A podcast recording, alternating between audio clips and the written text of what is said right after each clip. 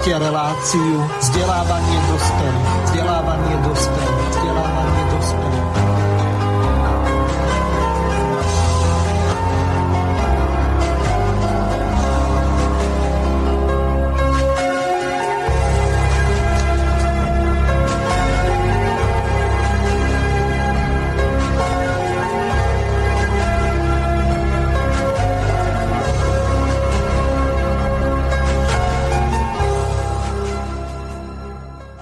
Vážení a milí poslucháči Slobodného vysielača, srdečne vás pozdravujem a vítam vás pri počúvaní relácie vzdelávanie dospelých zo štúdia Banska Bystrica Juch. Hostiami dnešnej relácie e, sú pán Peter Marček. E, Peter, počujeme sa? Počujem, ale veľmi vás, e, každé tretie slovo počujem. Ja to musím mi... ešte raz reštartovať všetko a znova sa zapojiť. Dobre. Druhým našim hostem je e, pán Roman Ruhy, ktorý je právnik. E, zdravím ťa, Roman. Prajem príjemné popoludne poslucháčom Slobodného vysielača aj k vám do štúdia. E, výborne, tak aspoň toto funguje. Uvidíme, či sa to Petrovi podarí sprevádzkovať. My ho počujeme veľmi dobre, ona zle, bohužiaľ neviem, kde je chyba. Ehm, takže e, prejdeme rovno k meritu veci. V dnešnej relácii e, budeme hovoriť e, alebo vzdelávať dospelých ohľadom problematiky e, právneho vedomia v strednej Európe, najmä e, čo sa týka e, legislatívy, ktorá nás obklopuje zo všetkých strán, či už z Národnej rady, alebo aj z Európskej únie, po prípade z medzinárodných organizácií, ako je napríklad OSN, OBZ a tak ďalej. Čiže v tejto relácii by sme sa mali zamerať na také základné veci, ktoré sú e, nevyhnutne potrebné e, vysvetliť. E, to znamená, že dobre by bolo našim poslucháčom Román povedať z hľadiska medzinárodného práva, ako je to vlastne v dnešnej dobe. Vieme, že máme článok ústavy 7, ocek 2, ktorý nás viaže k tomu, že Slovenská republika alebo občania Slovenskej republiky respektíve právne predpisy majú nižšiu právnu silu ako medzinárodné dohovory alebo záväzné nariadenia z Bruselu. Skúsme najprv túto prvú vec e, nejakým spôsobom okomentovať, aby sme sa posunuli ďalej. Keď to mám komentovať, tak najprv si treba uvedomiť, že máme najprv článok 1 odsek 2 Slovenskej republiky, kde Slovenská republika uznáva a dodržiava všeobecné pravidlá medzinárodného práva, medzinárodné zmluvy, ktoré, ktorými je viazaná a svoje ďalšie medzinárodné záväzky. To znamená, že vlastne Slovenská republika napríklad podpísala a je súčasťou OSN alebo iných medzinárodných zmluv a všetky tieto zmluvy, ktoré sú uzavreté medzi, alebo respektíve ratifikované Slovenskou republikou a ostatnými členmi v rámci takéhoto zoskupenia teda ostatnými členmi štátov takéhoto zoskupenia napríklad ako pri OSN alebo pri Európskej únii, tak takéto, takéto medzinárodné zmluvy majú prednosť. Spomenul sa článok 7 odsek 2 Ústavy Slovenskej republiky, kde Slovenská republika môže medzinárodnou zmluvou, ktorá bola ratifikovaná, vyhlásená spôsobom ustanovený zákonom alebo na základe takej zmluvy preniesť výkon časti svojich práv na Európske spoločenstvo a Európsku úniu. Právne záväzné akty Európskych spoločenstiev a Európskej únie majú prednosť pred zákonmi Slovenskej republiky. Prevzatie právne záväzných aktov, ktoré vyžaduje implementácia, sa vykonáva zákonom alebo nariadením vlády podľa článku 120 odsek 2 ústavy. To znamená, treba si uvedomiť v tomto prípade, že vlastne Európska únia a Slovenská republika, ktorá je súčasťou Európskej únie ako jeden zo štátov členských Európskej únii musí príjmať záväzné akty Európskej únie a to následovne. To znamená napríklad nariadenia Európskej únie majú prednosť pred našim vnútroštátnym právom, smernice Európskej únie majú jednotlivé štáty, to znamená Slovenská republika aproximá do vnútroštátneho práva do určitého času a potom existujú tzv. odporúčania, ktorými Slovenská republika nemusí byť viazaná ale viac menej ide o odporúčania, ktoré ide o zjednotenie jednotlivých členských štátov pri niektorých témach alebo úlohách, ktoré navzájom plnia.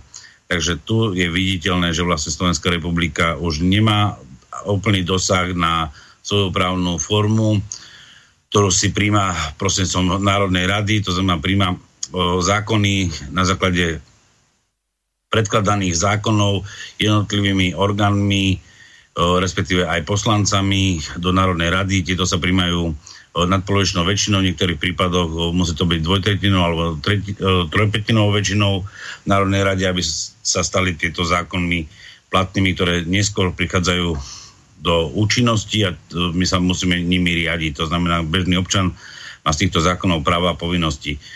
Naproti tomu v niektorých prípadoch, keď aj Národná rada príjme nejaký zákon a Európska únia príjme nariadenie, ktoré by bolo v rozpore s našim zákonom, tak toto nariadenie by malo prednosť. To znamená, tu vidíme, že strácame určitým spôsobom práve podľa článku 1 odsek 1 Ústavy Slovenskej republiky a to vlastne je zvrchovanosť suverenitu vlastného štátu. Lebo práve článok 1 hovorí, že Slovenská republika je zvrchovaný demokratický a právny štát. Právny štát je vtedy, keď hovorím o nejakom je v zásade právnej istoty, to znamená, že vlastne každý človek môže alebo je v súlade e, s nejakými rozhodnutiami alebo zákonmi má istotu v tom, že bude sa o, takto zákon aj vykladať a o, na základe zákona konať.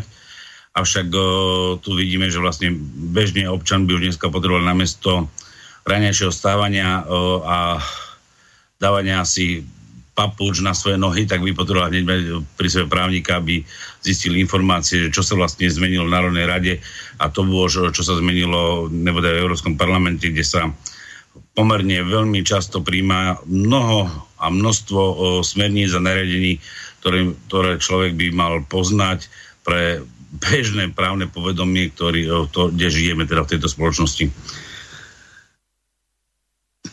Je ešte nejaká otázka k tomu? Takto, otázka na pána poslanca Marčeka. Peter, už je to teraz lepšie? Počujeme sa? Počujem zase takisto, ako som počul. Čiže veľmi prerušovaní nerozumiem, lenže je otázka na mňa a či sa počujeme, ale to je všetko. Áno, dobre, tak neviem momentálne s tým urobiť viac. Vy idete u nás veľmi dobre, dá sa povedať, že perfektne ohľadom toho od posluchu neviem, čom bude problém. Skrátka, E, pokúsim sa vám položiť otázku. Vy ste e, poslancom Národnej rady.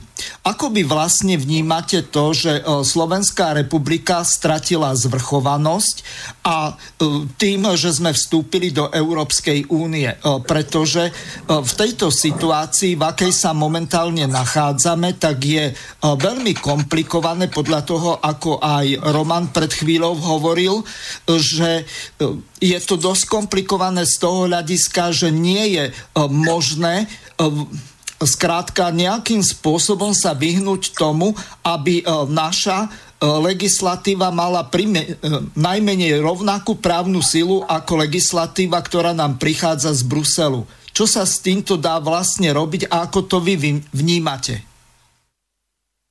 No, uh, Roman asi uh, Pán Marček nám zaspadol, takže e, budeme musieť e, pokračovať zrejme bez neho.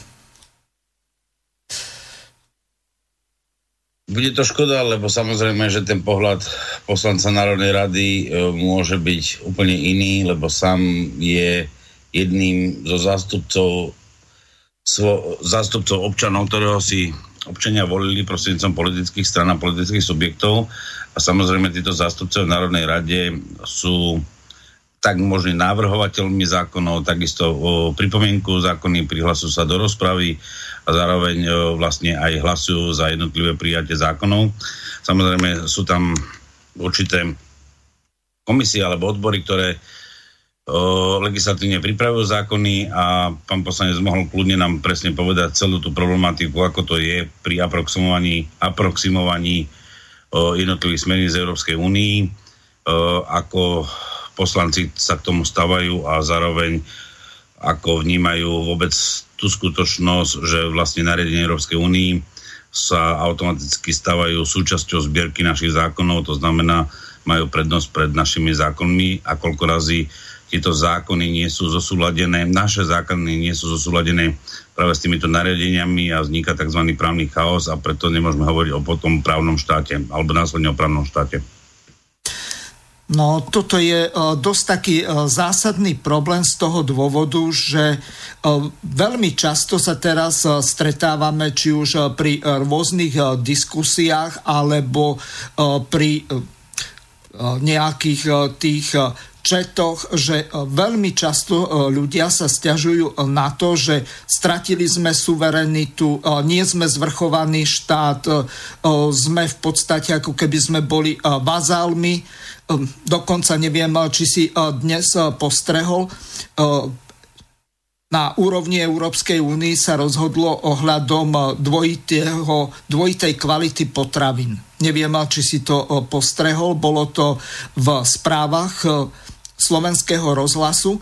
A tam sa v podstate jednalo o to, že je to marginálna záležitosť, že sa to týka len zhruba 20 tých potravín alebo iného tovaru, ktoré e, majú rozliš, odlišné zloženie, e, odlišnú kvalitu, e, môžu mať rovnaké balenie, ale pritom cena je rôzna, trhovo tvorená.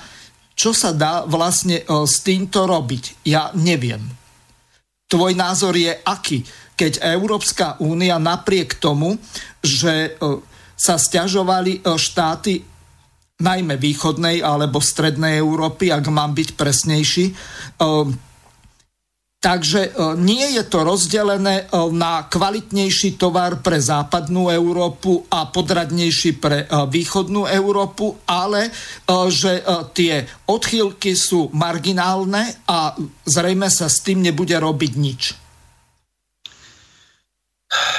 Kvalita ako druhu potravín je už dlhodobou témou hlavne na východnej časti Európskej únii, kde Slovenská republika by sa na to upozorňuje už niekoľko rokov, že jednotlivé výrobky, ktoré dochádzajú na, do východnej časti Európskej únie, teda aj na Slovenskom, absolútne nesplňajú tie isté štandardy, ktoré sú predávané v západnej časti Európskej únie, to znamená v Rakúsku, v Nemecku, vo Francúzsku, v Taliansku, v Španielsku, Portugalsku, Holandsku a Veľkej Británii, lebo Veľká Británia ešte zatiaľ stále je súčasťou Európskej únie, lebo Brexit ešte nenastal.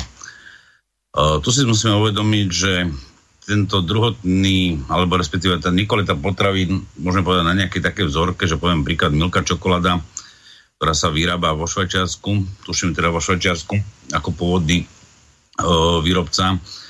Uh, vyrába sa samozrejme uh, aj uh, v Rakúsku a musím povedať, že napríklad pre ako čokoláda sama o sebe, keby ste si išli kúpiť teda do Rakúska, kúpite sú na Slovensku, tak budete cítiť zásadný rozdiel. A zásadný rozdiel vy síce nevidíte na obale, ale vidíte v zložení skladbe tejto čokolády, kde napríklad určité percento sa použije masla pri tejto čokoláde a na druhej strane sa použijú napríklad na východný blok rastlinné tuky. A toho masla je tam o mnoho menej. Takže v tom prípade už vidíme o tej nekvalite a výhovorky jednotlivých výrobcov sú na to, že ten východný blok o, e, má väčší záujem práve o, poviem príklad, tie rastlinné tuky a nie maslo a tým pádom je cena nižšia a tento tovar sa predáva. No samozrejme, že táto výhovorka je nesprávna, lebo v tom prípade môj názor už v zásade ako ochrany spotrebiteľa, kde som aj začínal v rámci svojho pôsobenia alebo právneho pôsobenia pri ochrane spotrebiteľa, tak uh, je jednoznačné, že takýto tovar by nemal byť odlišný len uh, textom, ale aj obalom, to znamená nejakou farbou, druhom.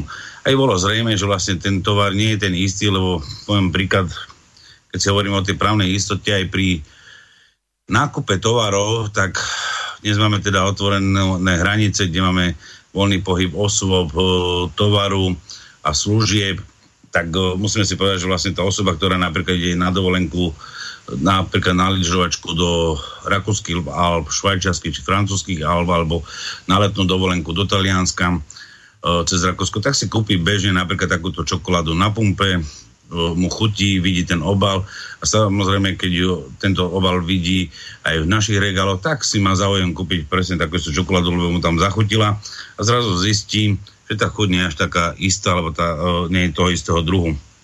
To je celý ten problém tých dvo, dvojakých potravín, že na Slovensko sa dováža vlastne relatívne odpad.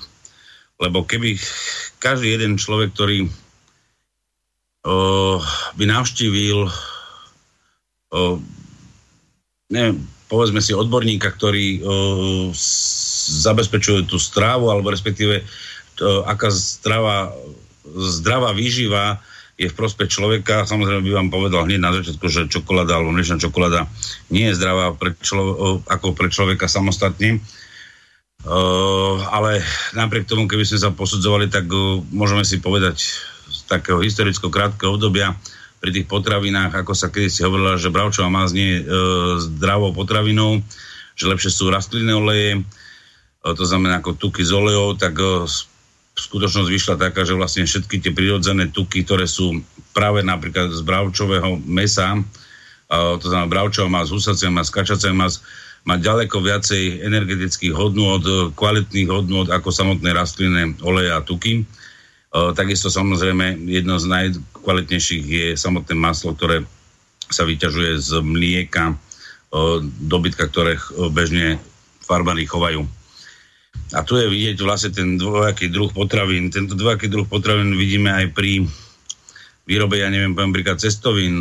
Ani jedna pšenica, jačmeň nie je úplne rovnakého druhu už pri samotnej sejbe a samotnej plodine a spracovania múky a to je to je tiež vidieť, že vlastne niekde sa spracováva muka alebo pšenica alebo jačmeň, respektíve teda tie výrobky, z čoho vznikajú, tak o, tie tuky, ktoré sú tam, ja neviem, v tomto prípade môže to byť čokoľvek, nie som síce konkrétne potravinár, ale ako som to študoval ako ochranu spotrebiteľa, tak práve tie rozdiely môžu spôsobať ľuďom e, rôzne ťažkosti, to znamená zdravotné ťažkosti, či to bude obezita, či to bude, uh, že bude nutený uh, sa stravovať bezlepkovej diete alebo čokoľvek, tak uh, takýmto spôsobom tá ochrana spotrebiteľa je veľmi ťažko do, uh, dosiahnutelná, ak výrobcovia jednoducho budú používať rovnaké obaly a samozrejme, že iné zloženie druhov tovarov pod tými s tými rovnakými obalmi, aj keď to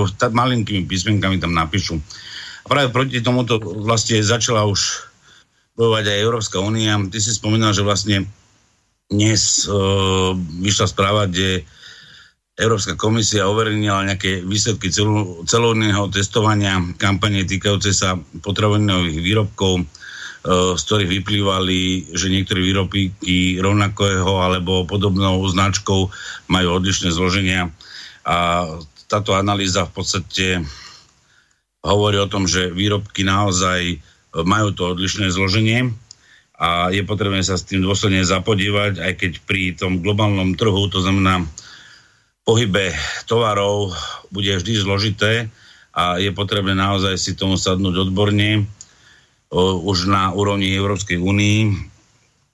Musíme si povedať, že jednotlivé smernice alebo nariadenia v Európskej únii pripravuje Európska komisia, ktoré schvaluje Európsky parlament a Európska rada a musíme si, a Európsky parlament môže samozrejme aj pripomienkovať tieto návrhy smerníc alebo nariadení, ktoré pripravuje Európska komisia. Na základe týchto vecí je potrebné naozaj, aby sa zamerali odborníci, aby sme odlišili každý jeden druh potravín, nie len teda samozrejme textom a obsahom, z čoho sa samotné potraviny skladajú, ale aj samotným obalom, aby bol úplne viditeľný rozdiel.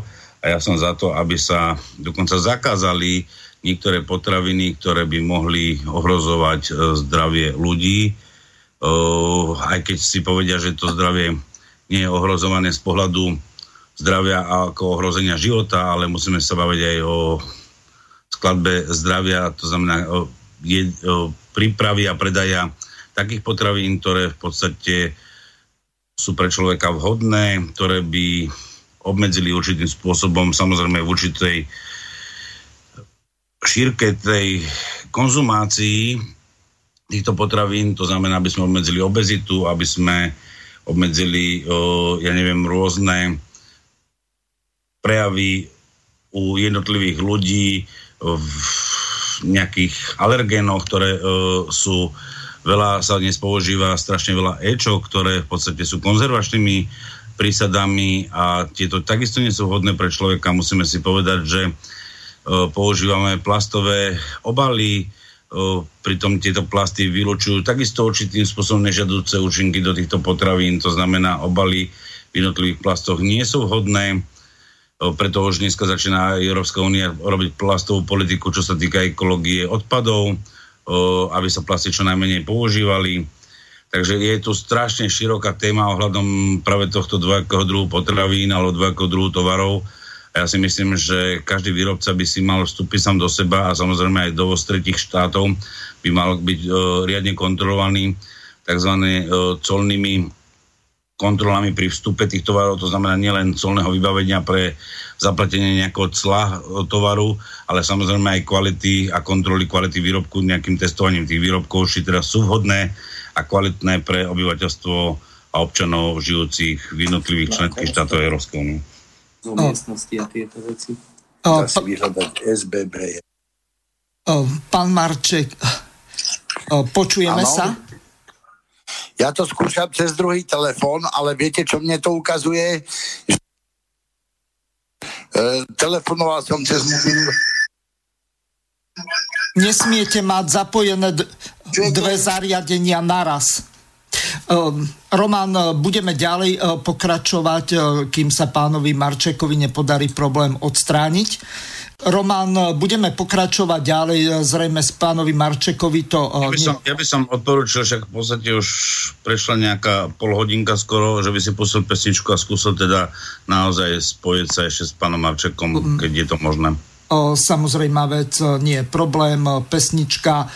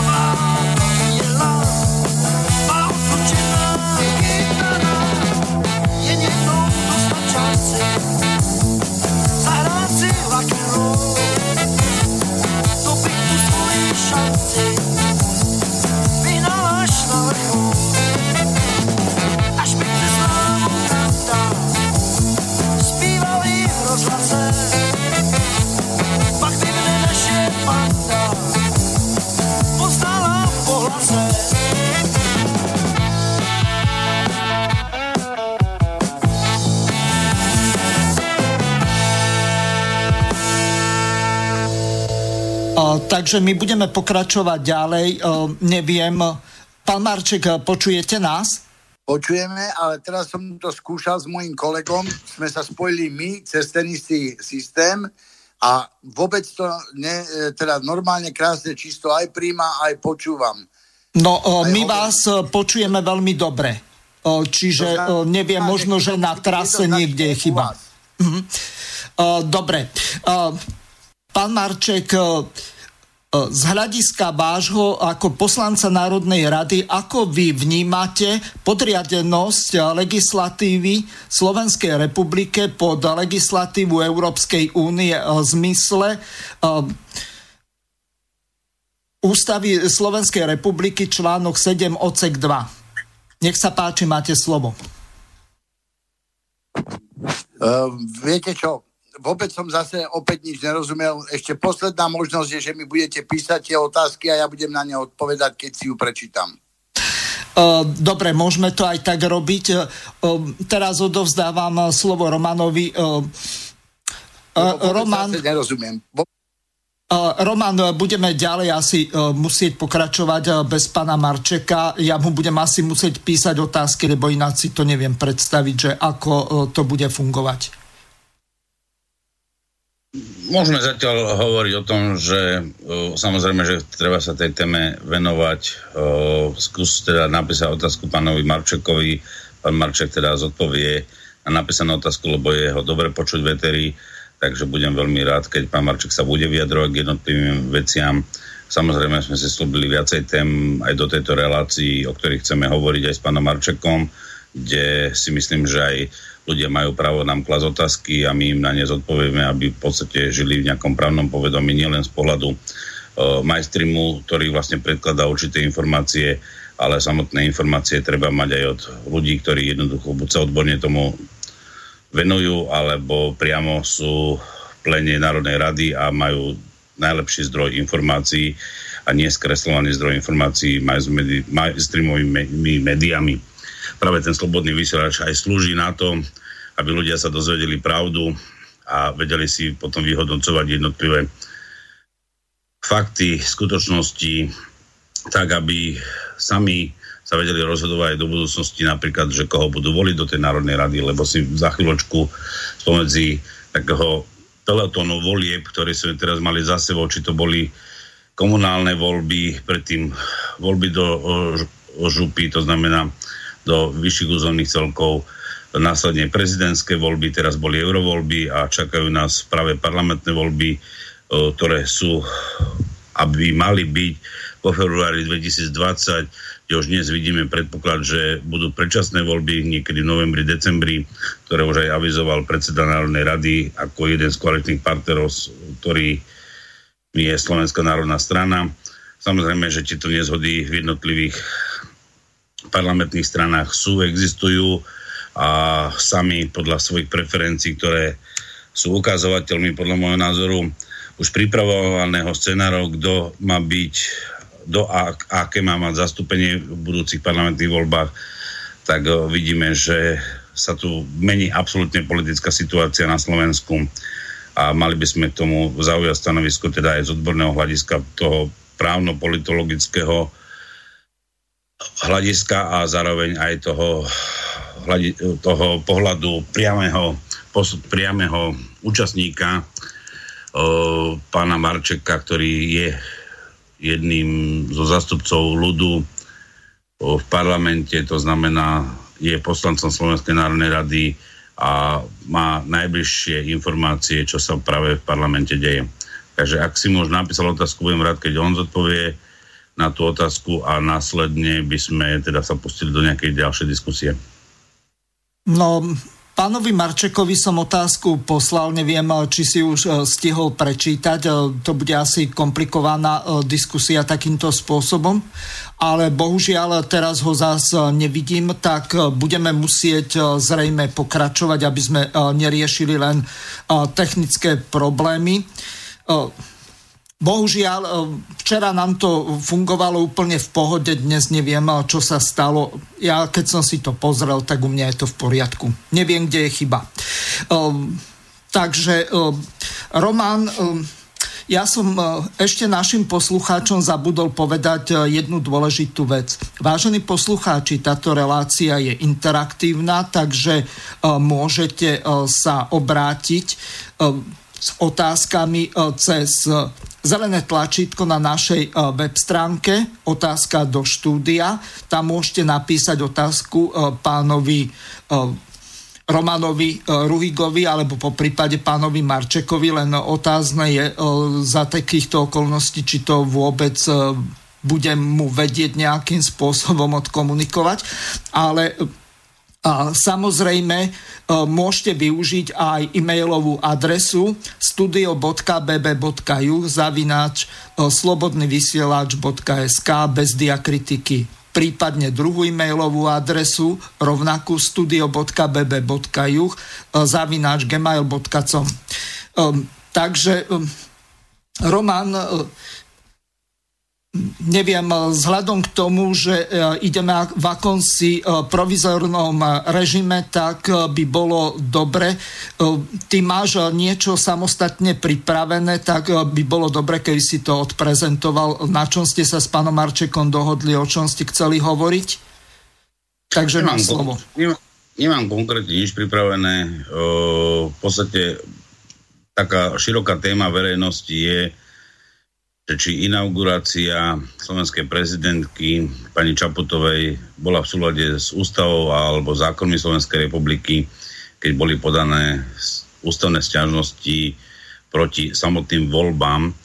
Uh, jedným, zo, jedným z kandidátov, pánom Štefanom Harabinom, ktorý je vo funkcii v súčasnosti uh, členom Senátu najvyš, e, na Najvyššom súde Slovenskej republiky, trestného senátu a bol jedným z kandidátov, ktorý podával ústavnú stiažnosť proti voľbám aj v prvom kole, aj v druhom kole samotných volieb. Dobre vieme, že pred, nieco, teda pred týždňom a pár dní, už, lebo dnes je pondelok, uh, prebehla inaugurácia Zuzany Čaputovej, ktorá bola víťazkou druhého kola prezidentských volieb a táto prebehla pred Národnou radou Slovenskej republiky, kde skladala slub predsedovi ústavného súdu. Tu zostáva otázka a polemika, či naozaj v skutočnosti ústavný, respektíve predseda ústavného súdu splnil všetky ústavné podmienky samotných volieb, nakoľko o ústavnej stiažnosti podané pánom Harabinom nebolo o veci rozhodnuté o, v pléne ústavného súdu, kde ústavný súd bol povinný do inaugurácií vydať uznesenie, respektíve rozhodnúť vo veci ústavnej stiažnosti podanej pánom Harabinom. Túto lehotu ústavný súd nestihol z dôvodu, že ústavný súd je v súčasnej dobe stále nefunkčný, to znamená nemá 13 ústavných sudcov, súlade so zákonom o ústavnom súde. Dobre vieme, že teraz pred víkendom zase Národná rada prijala len jedného kandidáta, ktorého posunula prezidentke Slovenskej republiky, už teraz prezidentke Slovenskej republiky, kde môžeme si dať naozaj otáznik, že teda je prezidentka Slovenskej republiky, nie je. Podľa toho, že zložila slub, môžeme to zaobrať za de facto, že sa stala prezidentskou Slovenskej republiky. Na druhej strane, ak by ústavný súd rozhodol v neskôršej dobe a bude teda funkčný, to znamená, že bude plné plénum, tak v takom prípade môže sa stať, že vlastne všetky úkony, ktoré prezidentka Slovenskej republiky, budeme teda hovoriť, že je prezidentkou Slovenskej republiky, budú neplatnými. No, je to veľmi zvláštna situácia. Uh-huh. To... Roman, spýtam sa ťa úplne e, na rovinu ty si uh, vieš uh, predstaviť, že uh, prezidentka zloží sľub prezidenta Slovenskej republiky do rúk predsedu ústavného súdu a ten istý ústavný súd by rozhodol o tom, že tí sudcovia, ktorých ona vymenuje, skrátka, oni rozhodnú proti nej hoci ona mohla si vybrať z dvoch a vybrala si práve toho, ktorý e, v podstate rozhodne o tom, že ona nie je právoplatne e, zvolená e, prezidentka, respektíve tá inaugurácia neprebehla v súlade s ústavou takým spôsobom, že ústavný súd z dôvodu neviem, či predch- obštrukcie predchádzajúceho prezidenta alebo z akéhokoľvek iného dôvodu, jednoducho nebol uznášania schopný vzhľadom k tomu, že pán doktor Harabín voči jednému z tých siedmých e, ústavných súdcov zniesol námietku zaujatosti. Čiže de facto oni e, za týchto okolností e, nemôžu rozhodnúť, alebo podľa tvojho názoru môžu rozhodnúť nad polovičnou väčšinou, povedzme, z tých šiestich súdcov to, tými štyrmi hlasmi, ako, si, ako sa ty na toto vlastne dívaš z hľadiska legislatívy, lebo uh, koľko právnikov, toľko právnych názorov a da, ktorý má aj dva, že to môže byť tak aj onak? Uh, je to taká veľmi ťažká otázka. Ono si treba uvedomiť, že samotné voľby prezidenta vychádzajú z toho, že vlastne občania majú právo si zvoliť svojho zástupcu za prezidenta Slovenskej republiky. E, samozrejme, že voľby musia byť legitímne, legálne, e, musia byť e, zákonné, len v takom prípade takýto kandidát alebo respektíve dvaja kandidáti postupujú do druhého kola a to isté sa opakuje vlastne v druhom kole. Poznáme viacej spôsobov, kedy vlastne sa museli opakovať prezidentské voľby, napríklad bolo to v Rakúsku, kde došlo k prepočítavaniu hlasov a naozaj tam bol taký minimálny rozdiel uh, medzi dvomi kandidátmi, alebo respektíve kandidátmi, uh, ktorí boli na dá sa povedať, skoro výťazne, to znamená na prvom a druhom mieste, tak Rakúsky ústavný súd jednoznačne voľby zrušil a museli sa voľby opakovať. Stačilo tam len toto podozrenie a preukázanie toho, že áno, že pri tých počtoch hlasov bola určitá manipulácia.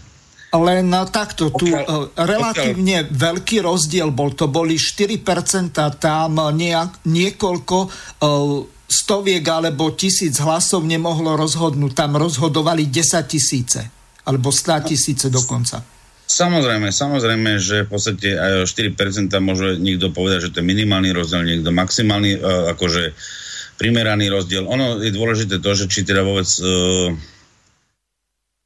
tie voľby sú legálne, to znamená legitímne. To znamená, že ak dochádza k podozreniu, že došlo manipulácii ščítavania hlasov alebo osobami v jednej osobe niekoľkokrát hlasovali vo viacerých miestnostiach na základe prenosných lístkov, to znamená nie vo svojom mieste bydliska, to znamená na základe volických preukazov, tak o, takéto podozrenie je veľmi dôležité a teraz fakt nie je podstatné, či to je v počte, ja neviem, 100 tisíc, 5 e, tisíc, alebo 10 tisíc, možno aj 50 tisíc hlasov, nech je to akékoľvek percento, či to bude 1%, 2% alebo 10%, takéto voľby vlastne treba vyhlásiť vždy za nezákonné. Proste došlo k porušeniu zákona, lebo každý zo zákona má právo voliť to znamená, každý občan Slovenskej republiky e, s trvalým pobytom na území Slovenskej republiky môže voliť e, svojho zástupcu za prezidenta. E, zákon nemo, neumožňuje, že by si mohli voliť vo viacerých miestnostiach viackrát, takže ako jedna osoba, jeden občan. Toto je vyslovene v rozpore so zákonom. Dobre, Stop, skúsme, Stop. neviem, či chceš pokračovať ďalej, aby som ťa neprerušoval, lenže ak chceš pokračovať ďalej, tak ja ti samozrejme slovo mám, dám, ale mám pripravenú otázku na teba. Teraz som ťa ja počul veľmi sekano, neviem, čo sa stalo. Um, neviem, ty uh, stále ideš úplne v pohode. Uh, možno, že uh, nejaký problém je s internetom a to bohužiaľ nebudeme vedieť asi odstrániť a tým pádom sa ja musím hlboko pánovi Marčekovi ospravedlniť z toho dôvodu, že tá chyba nie je ani u mňa, ale zrejme niekde na trase a u mňa internet funguje. No bohužiaľ situácia je taká, aká je. Nie všetko dokážeme nejakým spôsobom zvládnuť, hlavne to, čo nevieme ovplyvniť. Takže ešte raz otázka na teba. Roman, vieme veľmi dobre, že pán doktor Harabín podal tú ústavnú stiažnosť dokonca dvakrát. Aj po prvom kole, aj po druhom kole. Vieme, že aká je situácia, že ústavný súd e, za normálnych okolností by mal rozhodnúť. Táto situácia je atypická z toho dôvodu, že ústavný súd e, nemá po znesení tej námietky ani tých e, sedem sudcov. A teraz druhá dôležitá otázka ak by naozaj, e, zoberme to úplne hypoteticky, ten ústavný súd rozhodol o tom, že tie voľby prebehli nelegitímne a že tie prenosné hlasovacie lístky boli sfalšované. My sme dokonca na tento problém v relácii vzdelávanie dospelých medzi prvým a druhým kolom upozorňovali. Takisto pred voľbami e, ja som dokonca s pobúrením konštatoval, že napriek tomu, že štátna volebná komisia o tomto probléme s týmito prenosnými hlasovacími lístkami bola informovaná, oni e, za tie dva mesiace medzi druhým kolom prezidentských volieb a voľbami do voľbami e, do Európskeho parlamentu neurobili vôbec nič. Na toto stačilo dať e, príkaz ústredno-volebnou komisiou do jednotlivých okrskových komisí, že majú zapisovať, hoc aj na nejaký zvla- zvláštny papier, keď už tie zápisnice boli vytlačené a tamto miesto na ten počet tých prenosných hlasovacích lístkov eh, nebolo eh, vyznačené, že by to bolo súčasťou, tak eh, za týchto okolností oni ani toto neurobili. Čiže tento istý problém sa mohol úplne kľudne stať aj v prípade nejakých tesných výsledkov, ak sa niekto, povedzme, Zoberme si príklad, nejaká e, strana e, Slovenská národná mala 4%. 1% v prípade tej veľmi nízkej účasti, tak to mohlo rozhodnúť o tom, že oni jednoducho, ak nepodvádzali SNS-kary, tak niekto, pokiaľ pre, podvádzal s týmito prenosnými hlasovacími e, lístkami, tak e, mohol to 1% získať a tým pádom e, táto strana e, nemusela uspieť. E, čiže ak sa na toto pozrieme úplne hypoteticky, lebo Spätne toto zrejme nebudeme vedieť nejako doriešiť. O tomto musí rozhodnúť ústavný súd, že či tie voľby prezidentské, hlavne prvé kolo, e, bolo legitímne e, z hľadiska e, toho, že k tomuto dochádzalo. A ešte pripomeniem jednu dosť dôležitú vec. Tá spočíva v tom, tento problém tu je od roku 1998. Vtedy prvýkrát tieto problémy s týmito prenosnými hlasovacími listkami sa prejavili Smer v roku 2002 na tieto prenosné hlasovacie lístky doplatil. On od roku 2006 robí paralelné ščítavanie hlasov, lebo nedôveruje tomu, čo je v tých zápisniciach urobené. Čiže keď si zoberieme napríklad prezidentské voľby v roku 2014, tak Fico keď prehral v druhom kole e, s pánom Kiskom, tak on už o pol jedenáctej vedel, že e, tie voľby prehral a o pol dvanáctej už gratuloval víťazovi. Lebo ten rozdiel na základe toho paralelného ščítavania hlasov bol taký veľký, e, že vedel, že tie voľby má prehraté. Čiže otázka na teba. Ako vlastne sa toto dá z právneho hľadiska doriešiť, je vôbec nejaká, nejaké svetlo na konci tunela, aby sa toto minimálne neopakovalo? Ja si myslím, že ústavný súd je práve má byť zárukou e, ľudských práv a ochrany práv demokracie, to znamená demokratickej spoločnosti musia byť priame voľby realizované zákonne v súlade s právom a ak vznikajú pochybnosti o zákonnosti, ústavný súd bezodkladne by sa mal zísť a rozhodnúť vo veci, či voľby splňali všetky podmienky, ktoré sú uvedené v zákone. E, s tým, že ústavný súd je nekompletný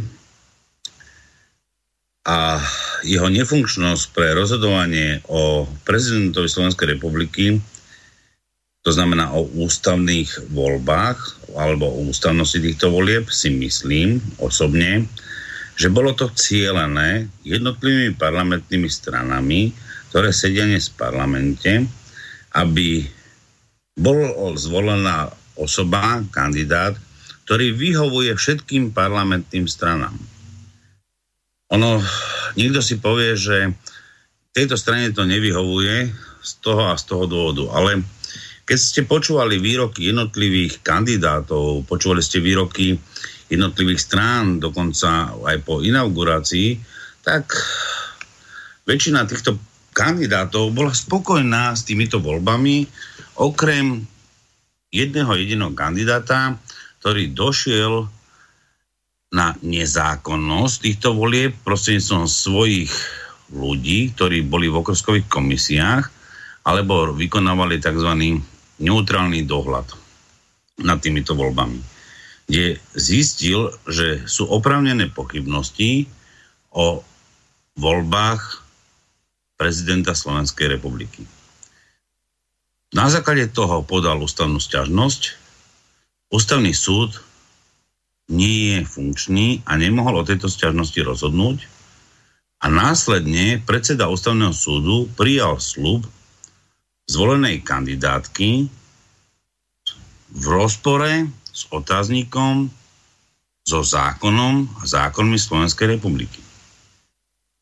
Spomínal si rok 1998, kde bola veľmi taká obdobná situácia, nedá sa úplne prirovnať rovnako k tejto, ale práve tam končil Michal Kováč ako prezident. Áno. A a končil Vladimír ustanovený... Mečiar ako premiér. No, áno, nebol ešte uh, zvolený nový prezident a do tej doby, pokiaľ bol zvolený nový prezident, respektíve nezložil slub uh, predsedovi ústavnému súdu pred Národnou radou, nový prezident, ktorý bol neskôršie Šuster, tak do tej doby existuje a v ústave na to myslíme, že vlastne výkon funkcie prezidenta v určitej časti môže prebrať vláda a vláda vymenuje väčšinou, alebo vymenovala v tom prípade predsedu vlády Slovenskej republiky, ktorý vykonáva určité časti funkcie prezidenta. V tomto prípade tieto funkcie prevzal v tej dobe Vladimír Mečer ako predseda vlády kde vlastne dneska sa hovorí vo veľkom o amnestiách, ktoré dokonca teraz nedávno aj ústavný súd potvrdil retroaktívne, že tieto amnestie nie sú platné. A dokonca aj v prebiehajúcom konaní je to dneska aj v správach, že vlastne aj trestné konanie voči Ivanovi Lexovi bolo prerušené z dôvodov, že sa podávajú otázky prejudiciálne na Európsky súd pre ľudské práva. Je to absurdné, keď uh, hovoríme o právnom štáte a na druhej strane uh, tvoríme retroaktivitu, kde vlastne keď sa má niekto má možnosť spolahnúť na právo, to znamená na platný zákon v danom čase a danom mieste, uh, že vlastne ten zákon zrazu bude neplatný. Samozrejme, medzi zákony patria aj úkony, to znamená aj amnestie uh, vykonané prezidentom Slovenskej republiky alebo osobou, ktorá takúto amnestiu mohla dať, alebo aj iné úkony, ktoré sú napríklad aj výhľašky vlády a tak ďalej. To znamená, všetky tieto úkony, ktoré vykonávajú sa prijatím zákona, účinnosťou zákona, to znamená, že sa musíme riadiť podľa zákonnosti a zákona, odkedy je účinný, a zrazu ten zákon niekto zmení, alebo napríklad tú amnestiu niekto zmení o 10 rokov, dá sa skoro teraz až o 20 rokov späť, čo je, čo je v podstate absolútne neprávny štát v tomto prípade. A keď uh, takéto niečo sa deje v štáte, ktorý hovoríme, že je právny a demokratický, tak potom samozrejme, že tí ľudia majú pochybnosti, bežný človek má pochybnosti, že čo vlastne sa v tomto štáte deje a či vlastne žijeme naozaj teda v tom vysnívanom demokratickom právnom štáte alebo zvrchovanom, lebo však hovorili sme aj o zvrchovanosti hneď v tom úvode, že vlastne Slovenská republika stratila určitú čas suverenity zvrchovanosťou tým článkom 7 odsek 2 ústavy Slovenskej republiky, kde zákony alebo nariadenia majú prednosť teda nariadenia Európskej únie majú prednosť pred našimi zákonmi. Toto isté platí aj v súčasnosti, keď vlastne došlo k tomu, keď Vladimír Mečiar dal všeobecnú amnestiu e, k jednotlivým nie skutkom, ale trestným činom alebo e, konaniu v tom období, aby vlastne bol v spoločnosti kľud. Lebo dobre si pamätáme ten nespoločenský kľud v roku 1998, keď boli naozaj zahraničné tlaky vyslovene proti HZDS, veľmi silné. Videli sme to potom nakoniec, že sa vytvorili také také udalosti, ktoré vlastne mali položiť HZDS v tom období, ako napríklad neberte na Markizu. Môžeme tomu prirovnať v súčasnosti obdobie, že takéto udalosti zrazu vznikali proti Ficovi, keď pri umrtí novinára Kuciaka, jeho priateľky, proste vždy sa vytvára niečo, aby došlo zvrhnutiu určitého človeka, ktorý je nepohodlný pre zahraničné globálne sily, môžeme to tak nazvať, ktoré majú naozaj záujem ovládať jednotlivé štáty a mať ich vlastne obsadené svojimi takými ja neviem, ako splnomocnencami, ktorí budú vykonovať činnosť v prospech záujmov iných, to znamená nie Slovenska. Vzor môžeme prirovnať dneska aj e, problém, keď Trump e, skoro vyhlásil vojnu Iránu kvôli tomu, že Irán nad vlastným územím zostrelil e, bezpilotné Ich lietadlo. špionážne lietadlo, bezpilotné. Mhm. E, doslovne špionážne a skoro vyhlásil voči vojnu na poslednú chvíľu e, to zastavil, ale dobre vidíme tie pohyby a tlaky, aké sú tam. A už dnes všetci hovoria, že Spojené štáty nevedia fungovať bez vojny, proste oni potrebujú tú vojnu, lebo v rámci globalizácií potrebujú budovať armádu. A tá armáda vlastne to je neskutočne veľký biznis, čo sa týka výroby zbraní. A on, tie zbranie, pokiaľ sa nebudú mať kam používať, tak v takom prípade vlastne ten biznis pre niektoré spoločnosti nie je biznisom a preto sa to deje. To isté robí sa tlak aj na Slovenskú republiku alebo na členské štáty Severoatlantickej aliancie, aby nakupovali zbranie, ktoré vyrábajú Spojené štáty, kde aj teraz e, sme boli nutení, alebo respektíve sme modernizovali našu armádu, ktorá je súčasťou Severoatlantickej aliancii nedobrovoľne, lebo sme sa bavili teraz aj od roku 98, lebo o tomto referendum nikdy nebolo o, platné, o, že sme sa mali, mohli stať členmi Severoatlantickej aliancii. Takže je to veľa aspektov, ale vráťme sa k meritu veci tým prezidentským voľbám. Áno. Uh, môj názor je, že ak chcel predseda ústavného súdu uh, konať legitímne a legálne, tak uh, mohol počkať z vyhlásenia inaugurácie, ale samozrejme, že bol by tu aspekt, ale Roman, že... tento právny stav rieši ústava. V tom prípade prechádzajú na ko? Na premiéra prezidentské povinnosti? Na vládu, na vládu, na vládu. Prechádzajú práva na vládu a vláda, vládu zastupuje predseda vlády, to znamená ano. premiér. Áno. Čiže Ale za ten čas... Miro, naozaj, by... Miro, naozaj aj mne strašne sekáš. Uh, bolo by dobre, keby sa to nejak upravilo. Možno slabý internet ja mám plný ak by sa dalo, že by si tiež pustili pesničku a vrátili by sa teda tý, tým prezidentským voľbám, aby sme ich rozobrali trošku dopodrobnejšia. Uh, Roman, ešte... takto. Uh, čo sa týka internetu, ja s tým určite neurobím nič. Naši poslucháči teba a mňa počujú uh, perfektne. Problém je, je len s odposluchom od odo mňa smerom k tebe. A s tým neviem urobiť nič, lebo odosielacia rýchlosť je stanovená tým internetom. A ja neviem tu nič viacej vypnúť, aby to išlo rýchlejšie. Ja za týchto okolností neviem s tým nič urobiť. Možno, že to budem musieť nejako e, riešiť s nejakými technikmi e, z Telekomu, odkiaľ mám internet, ináč to neviem vyriešiť. Ja nemám najnižšiu rýchlosť, to je e, stredná, ktorá tu môže ísť. No, takže z hľadiska toho, čo počujú naši poslucháči, tak je to v poriadku, akurát problém je ty v tom, že ty mňa zle počuješ. Dáme si tú pesničku, aby sme si dali skúsime, na chvíľu oddych. A skúsime si reštartovať. Ospalá vrátnice a na polici poslední dva klíče. V skleněné vitrínce se smutně krčí pro turisty kýče. Vrzavé schodiště, ošlapané snad miliony kroků Kráčíte nejistě, vnímáš jen křivku jejich boků. Manželský postele a vycházková uniforma v skříni. Zelená košile, zatím dumáš o svatební síně. Hodinky na ruce, které tvůj čas tak neúprosně měří. Kdy sáhneš po těch oplískaných hotelových dveří, kdy vstaneš z postele a městem v předpisovém saku. Vůbec neveselé. i budeš doprovázet poslednímu vlaku, kdy ještě ucítíš naposled ve svých její teplé dlaně zašeptáš tiše piš a její pusa bude chutnat slaně.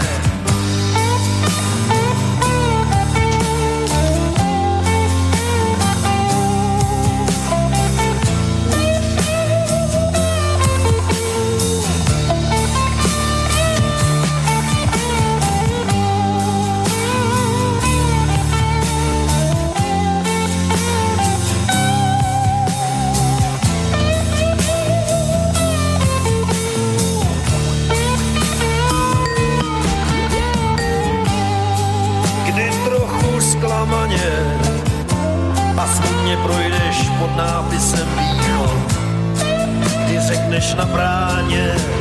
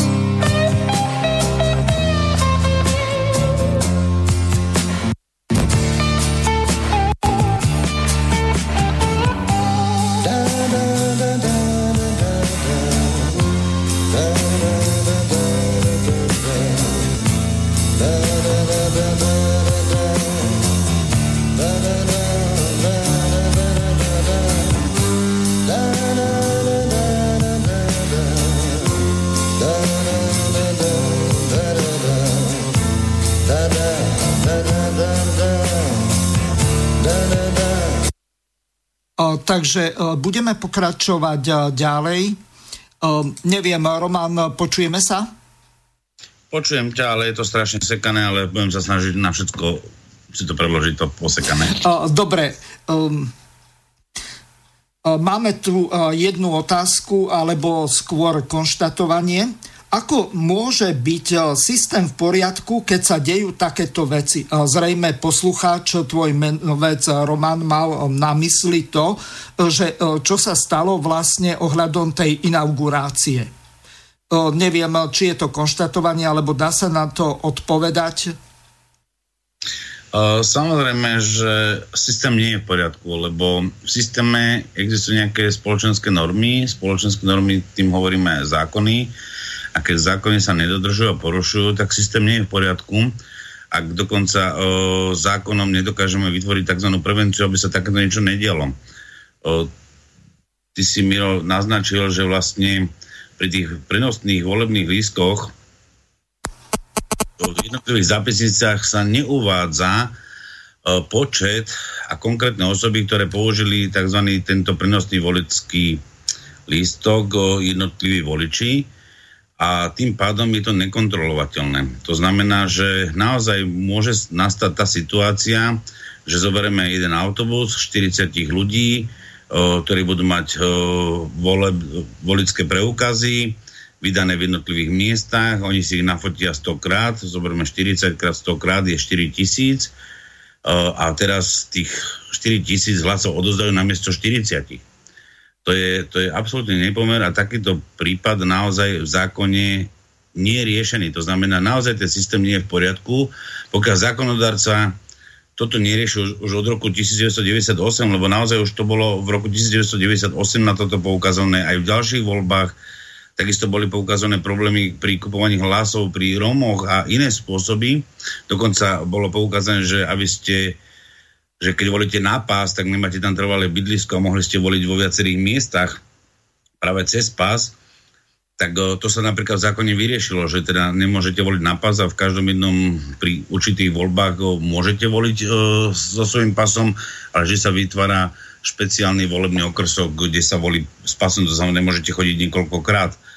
A tuto pri týchto volických preukazoch je naozaj vážny problém, že sa to neviduje, nie je to v zápisniciach, je to ľahko oklamateľné a práve aj ten ústavný súd práve je nútený, bohužiaľ týmto podaním, zobrať zo všetkých okrskových komisí okrem zápisníc samozrejme aj volické, volické hlasy, to znamená skontrolovať, koľko tam bolo práve volených ľudí volickými preukazmi, lebo pri voľbách s prenosným volickým preukazom ho musíte odozdať volebnej komisii. Volebná komisia si vás zapíše do zoznamu voličov a v rámci zoznamu voličov vám vydá e, hlasovacie lístky a vy hlasovať.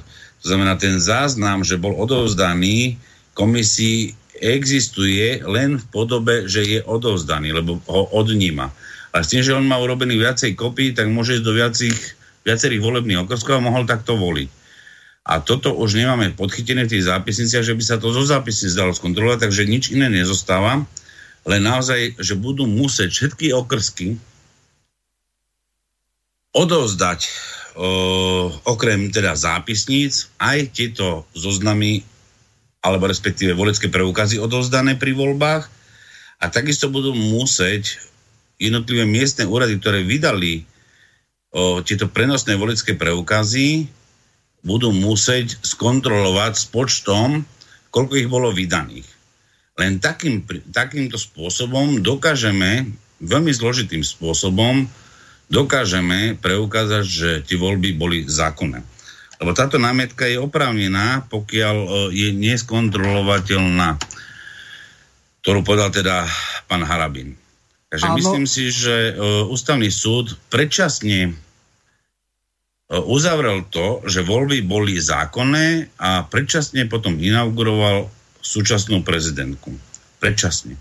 Naozaj, môj názor, je to môj názor, nemôžem, ústavný súd bohužiaľ e, je najvyšším orgánom právnym, ktorý môže hovoriť o ústavnosti alebo zákonnosti volie prezidenta a o tom vždy rozhoduje len ústavný súd Slovenskej republiky, takže mne sa ťažko povie, že on o tom má rozhodnúť a že by som mu ja hovoril, že ako má rozhodnúť, e, to si, by som si v živote nedovolil, ale naozaj v právnom štáte musí fungovať ústavný súd.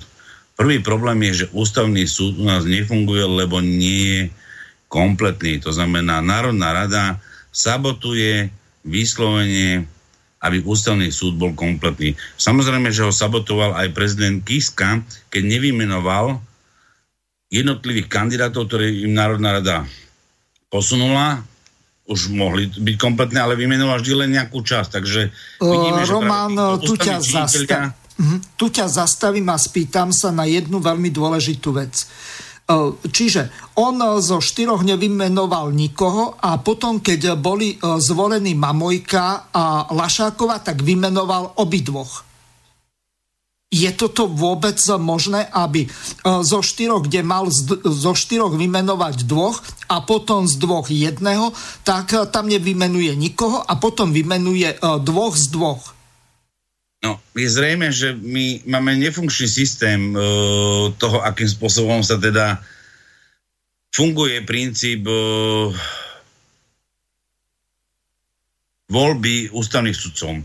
My máme celkovo zlý systém, o ktorom tiež hovoríme, že proste napríklad pri voľbe generálneho prokurátora.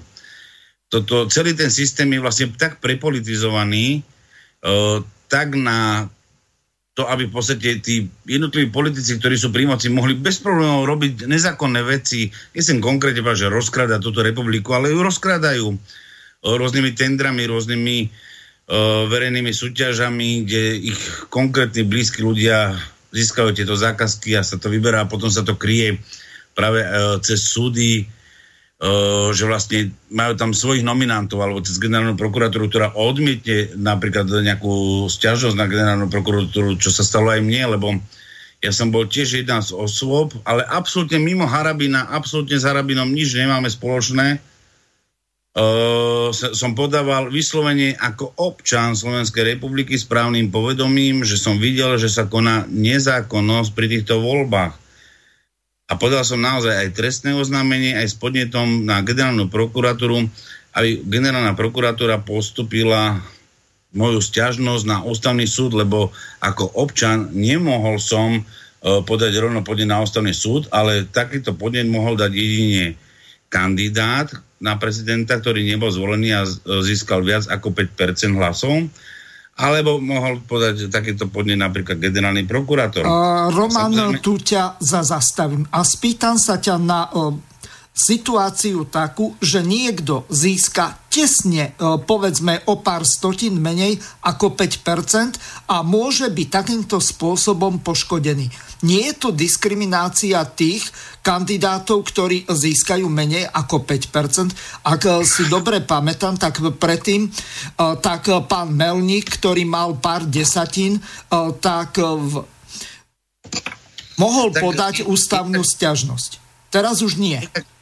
Je tak, postavený zákon, e, ale na to práve slúži ešte ten podnet, práve na generálnu prokuratúru, keď uh, zistí, že sa koná nezákonnosť a namiesto, a keď sa zistí, generálny prokurátor keď zistí, že sa koná nezákonnosť, on je povinný podať tú ústavnú stiažnosť na ústavný súd proti tým voľbám.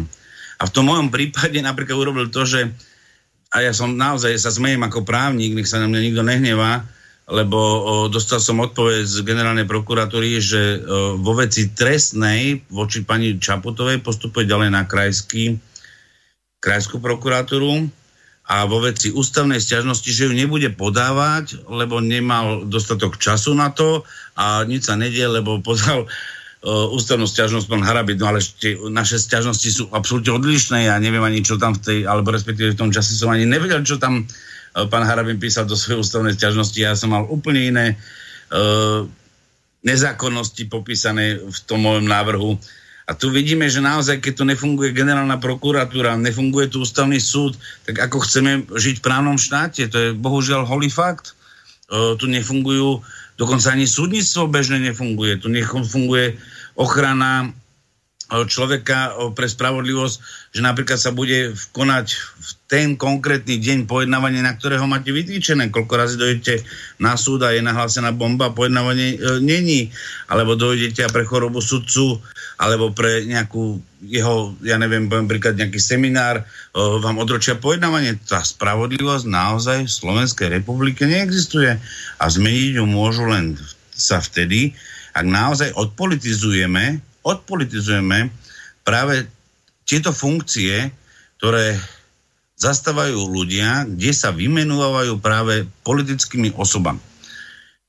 Tomu sa hovorí oportunisticky, že je stavovský princíp, ktorý uh, dnes sa potlača, že stavovský princíp sa hovorí, že fašistický. No nie, stavovský princíp je odborný systém, to znamená určitých komôr, dnes hovoríme o komorách, inak je to stav, uh, kde spomedzi seba by mali byť odborníci určiť, koho naozaj, to znamená napríklad e, súdna rada by určila spomedzi všetkých sudcov, ktorí splňajú všetky podmienky, majú bezpečnostné previerky, by splňala podmienky zákonného nejakého postupu, že poviem príklad z okresného súdcu sa stane krajský súd, e, súdca, z krajského súdcu sa stane súdca najvyššieho súd, e, súdu a prípadne dnes e, môže sa stať súdcom aj ústavného súdu.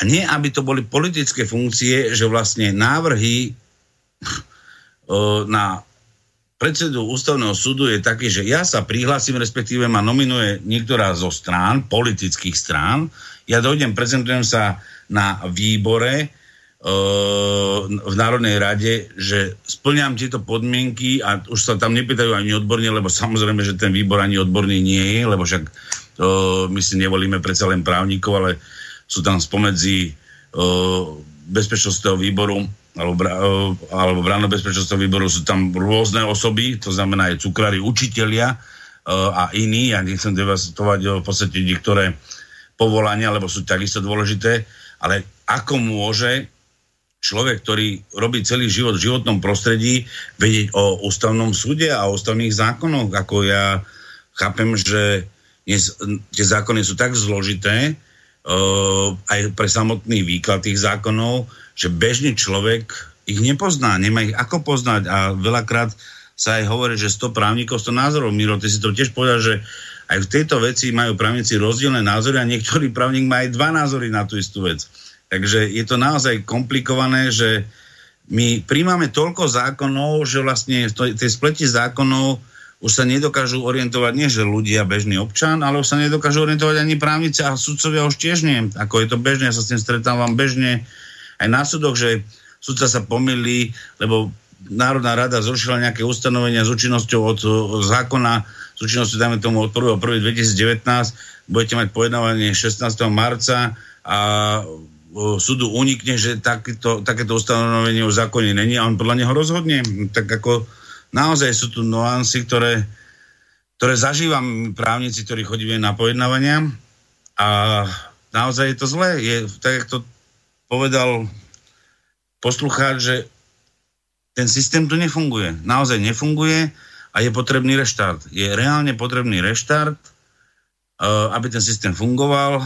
Tie zákony, ktoré dnes uh, príjma Národná rada, uh, sú veľakrát absolútne nezmyselné, protirečivé, diskriminačné, ako si aj Timiro povedal v niektorých prípadoch, že áno, vzniká tu aj diskriminácia. A potom sa orgány štátnej správy e, týmito zákonmi nezákonnými alebo neústavnými alebo v rozpore e, s dohovorom o ľudských právach príjmajú, aplikujú a ľudia naozaj v tomto štáte hľadajú pomoc, kde sa dá, chodia na námestia, snažia sa vyrozprávať na sociálnych sieťach, sťažovať sa, spoločnosť sa triešti a delí, čo vyhovuje len určitej skupine ľudí, ktorá naozaj chce mať takýto bordel v našej spoločnosti. No, neviem, či si dnes postrehol, tak rozhodoval súd ohľadom toho, že či toho meského policajta, ktorý ťažko zranil dvoch ľudí a troch zastrelil, jednalo sa o Rómov, tak má byť po odpíkaní 5 rokov z 8-ročného trestu prepustený na slobodu.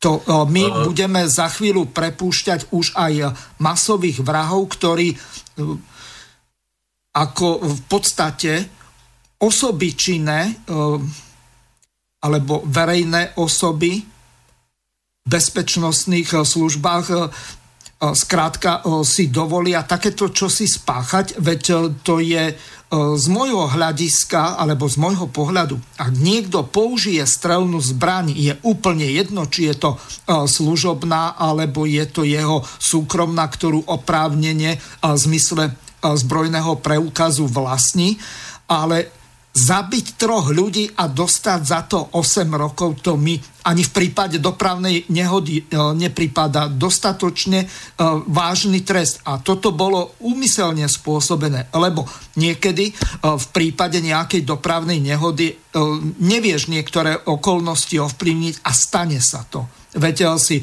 vodič dlhodobý. Ale v prípade umyselného zabitia troch ľudí, alebo zavraždenia dokonca, tak jeho prepustiť idú po 5 rokoch, ale v prípade, že nejakí nájomní vrahovia zabijú nejakého novinára a jeho snúbenicu, použil som termín nejakého, hoci vieme, že sa jednalo o Jana Kuciaka a Martinu Kušnírovu, tak ideme tu urobiť štátny prevrat. Ale e, mne tu prípada, ako keby tí ľudia mali rozdielnú hodnotu. Novinár je niečo ako poloboch a cigán je lovná zvera, alebo čo? Uh, nepoznám konkrétne ten prípad, uh, aj keby som ho čítal len z médií, tak pre mňa médiá sú irrelevantné na to, do čo napíšem. Uh, každý prípad, e, každá vec je špecifická, neviem presne, čo sa tam udialo. Musel by som čítať nielen rozhodnutia a odôvodnenia mhm. týchto rozhodnutí, ale musel by som vidieť naozaj aj hĺbšie, to znamená, aké dôkazné e, materiály tam boli, e, či tam išlo o naozaj úmysel, či tam je to len zabitie, či to je vražda, úkladná vražda. Proste týchto trestných činov jednotlivých odstupňovaní máme viacej v trestnom zákone a samozrejme je to vec e, dokazovania, takže veľmi ťažko sa mi k tomu vyjadrovalo, že teda, že či ten trest je Roman... primeraný, neprimeraný uh-huh. v danej veci. Uh, takto sa to naozaj nedá, to by v podstate som bol už naozaj len takto. Ale som sa snažil doprava rozprávať. Uh-huh. Moja otázka smerovala k tomu, že keď ten človek bez ohľadu na to, že akú dostal výšku trestu, môže byť prepustený po dvoch tretinách. Toto mi prestáva brať rozum z jedného prostého dôvodu Kedysi, keď niekto niekoho zavraždil, tak sa to riešilo oko za oko, zub za zub. Neskôr sa to riešilo, za vraždu bola doživotný trest, ak nebol rovno popravený. Dnes dostane za zabitie alebo zavraždenie troch ľudí smiešný trest na 8 rokov. Alebo v prípade napríklad eh, pána Frúnyho, ktorý je už na druhom svete, tak on okradne 10 tisíce ľudí o celoživotné úspory a dostane za to 8 rokov a niektorí, ako napríklad pán Majský, tak eh, ten sa tomu veľmi účinne vyhol. Vieš, toto ma rozčuluje z toho dôvodu, že dejú sa tu e, nekalosti e, ďaleko za hranicou morálky a napriek tomu tí ľudia dostávajú buď smiešné tresty, alebo uniknú trestnému stíhaniu. No, právny štát by mal byť samozrejme aj o etike, aj morálke. Samozrejme, tá etika, morálka musí mať určitú hranicu, lebo každý ľudský život si treba vážiť samozrejme aj zdravie každého a na druhej strane ja tvrdím, že existuje aj spôsob nápravy človeka, môže sa stať ja chápem, že môžu veci ľudia konať skratovo v rôznych veciach. Bežne sa stane, ja neviem, napríklad, že vás naštívi exekutora a vykonáte skratovo a napadnete exekutora a napadnete verejnú osobu to sa všetko môže udiať, môže sa stať dokonca, že tam dojde aj k e, následku nejakému na zdraví, dokonca môže dojsť aj zabiťu. Je to rôzne, preto hovorím, že nechcem sa vyjadrovať ku každému prípadu konkrétne, že či to je dosť málo, lebo bol by som neobjektívny. Ja sa snažím pozerať na, ob, na veci objektívne, to znamená naozaj keď vidím spis, naštudujem si spis a potom môžem zaujať k nemu stanovisko a nakoniec aj tak vždy bude mať pravdu súd, to znamená súd je posledný, ktorý rozhoduje o veci. Je otázka toho, že vlastne kde a po akú hranicu sa domáhate svoje spravodlivosti alebo um, kde môžete voči tým jednotlivým rozhodnutiam už na prvom stupni namietať uh, aj procesné úkony, hmotnoprávne uh, úkony, uh, môžete sa odvolať v prípade rozhodnutia vo veci samej na odvolací súd, väčšinou spomedzi odvolací súdov je to krajský súd, Môžete využiť neskôr aj mimoriadne opravné prostriedky, to znamená podať dovolanie na najvyšší súd alebo ústavnú stiažnosť, takže a by ste nepochodili ani na jednom no, súde na Slovensku, to znamená, že by nedošlo k zvratu v tej konkrétnej veci, tak naozaj sa môžete obrátiť na Európsky súd pre ľudské práva. V rámci jednotlivých konaní dokonca môžete aj e, vykonávať návrhy na prejudiciálne otázky pre Európsky súdny dvor. To sa práve teraz deje, kde sa prerušili konania pri uh, Michala Kováča, kde sa prerušili jednotlivé konania a idú otázky na Európsky súdny dvor uh, v rámci prejudiciality práve uh, okresnými súdmi, kde je ako prvostupňový súd, ktorý v tejto veci koná. To isté dokonca boli postupené prejudiciálne otázky v rám, na Európsky súdny dvor aj vo veci e, zneplatnenia referenda, ktoré bola, e, na ktoré bola daná amnestia Mečerom, ktoré sa zrušila práve uh, Národnou radou v nedávnom období. Takže uh, tých prostriedkov je veľa, o tom môžeme baviť sa ku konkrétnym prípadom, ku konkrétnym veciam. Uh, viem zaujať stanovisko, sporadiť každému poslucháčovi, ako môže postupovať uh, v jednotlivých jeho problémov, právnych problémov, ktoré mu vznikajú a na druhej strane ťažko môžem hovoriť o veciach, ktoré naozaj nepoznám. Veľakrát mi niekto aj napíše, zavolá, prosím pekne, uh, mohli by ste napísať za mňa ostavnú stiažnosť, uh, povedete mi, koľko to stojí, no ja poviem, nepoznám, lebo nepoznám ten prípad, ja vám neviem povedať, koľko to môže stať, koľko času nad tým stravím, proste právo nie je o tom, že si odpracujete nejakú 8-hodinovú smenu, ako ja neviem, po, po, poviem príklad, vodíš v autobuse, ale vy musíte naštudovať celú problematiku, judikatúru, uh, ako prechádzajú jednotlivé skutočnosti, to znamená vyhodnocovať tie dôkazy, ktoré sú najdôležitejšie, ktoré sú podporné dôkazy, aké dôkazy navrhnete v tom konaní. A to naozaj, naozaj je nie ľahká vec, naozaj to bere veľa času, keď to chcete robiť dôsledne možno niektorí advokáti to dokážu robiť z hodiny na hodinu, len kvôli tomu, aby zarobili možno menej a rýchlo, ale ja sa snažím robiť veci precízne a v tom prípade uh, nie som schopný odpovedať na takéto otázky ani behom hodiny, ale keď budem poznať konkrétnu vec, konkrétne naštudovať, môžeme niekedy uh, zliadnúť aj na ten prípad, teraz, ktorý si ty spomenul, není problém, ja si v rámci judikatúry viem stiahnuť jednotlivé rozhodnutia, uznesenia, súdov, viem si to naštudovať, vieme to rozobrať, ako by som to riešil z pohľadu návrhu zmeny zákona, aby e, nedochádzalo takýmto rozdielným trestom pri niektorých skutkových podstatách, ale naozaj tam je aj vec na, e, dôležitá, ako sa triedi samotná skutková podstata k jednotlivému trestnému činu. Roman, teraz ešte prejdeme k jednej takej ošemetnej veci, možno, že si to postrehol. Robert Fico tlačí na to, aby prezidentka zo šiestich tých kandidátov, ktorých zvolil parlament, vybrala troch a potom, že sa navolia ďalší. A títo no. ostatní ktorí sú v opozícii, tak e, zastlačia na to, že aby sa navolilo 12 e, tých e, kandidátov, z ktorých vyberie prezidentka šiestich. Tvoj právny názor na túto vec je aký? Lebo ohľadom tohoto sa vedú polemiky. Ja som sa už tomu vyjadril, ale mne sa zdá, že túto informáciu máš trošku staršiu, lebo pokiaľ viem, tak minulý týždeň posunuli akorát procházku pani prezidentke to znamená, že... Áno, lenže tam zo, zo štyroch možných bol len jeden zvolený. A však hovorím, že zo štyroch bol len jeden a posunuli len jedného, uh, ktorého keby som bol prezidentka určite nevymenujem, ako nech sa mňa nehnevá, kľudne, aj keď v podstate ďakujem, ak by sa stalo ústavným sudcom, asi by som mal problémy uh, v budúcich ústavných stiažnostiach, ale pán Procházka určite na ústavný súd nepatrí uh, z môjho pohľadu ten sa snažil byť už snať vo všetkých funkciách uh, a práve tu je ten problém Do Štrasburgu kandidovala ešte neviem kde.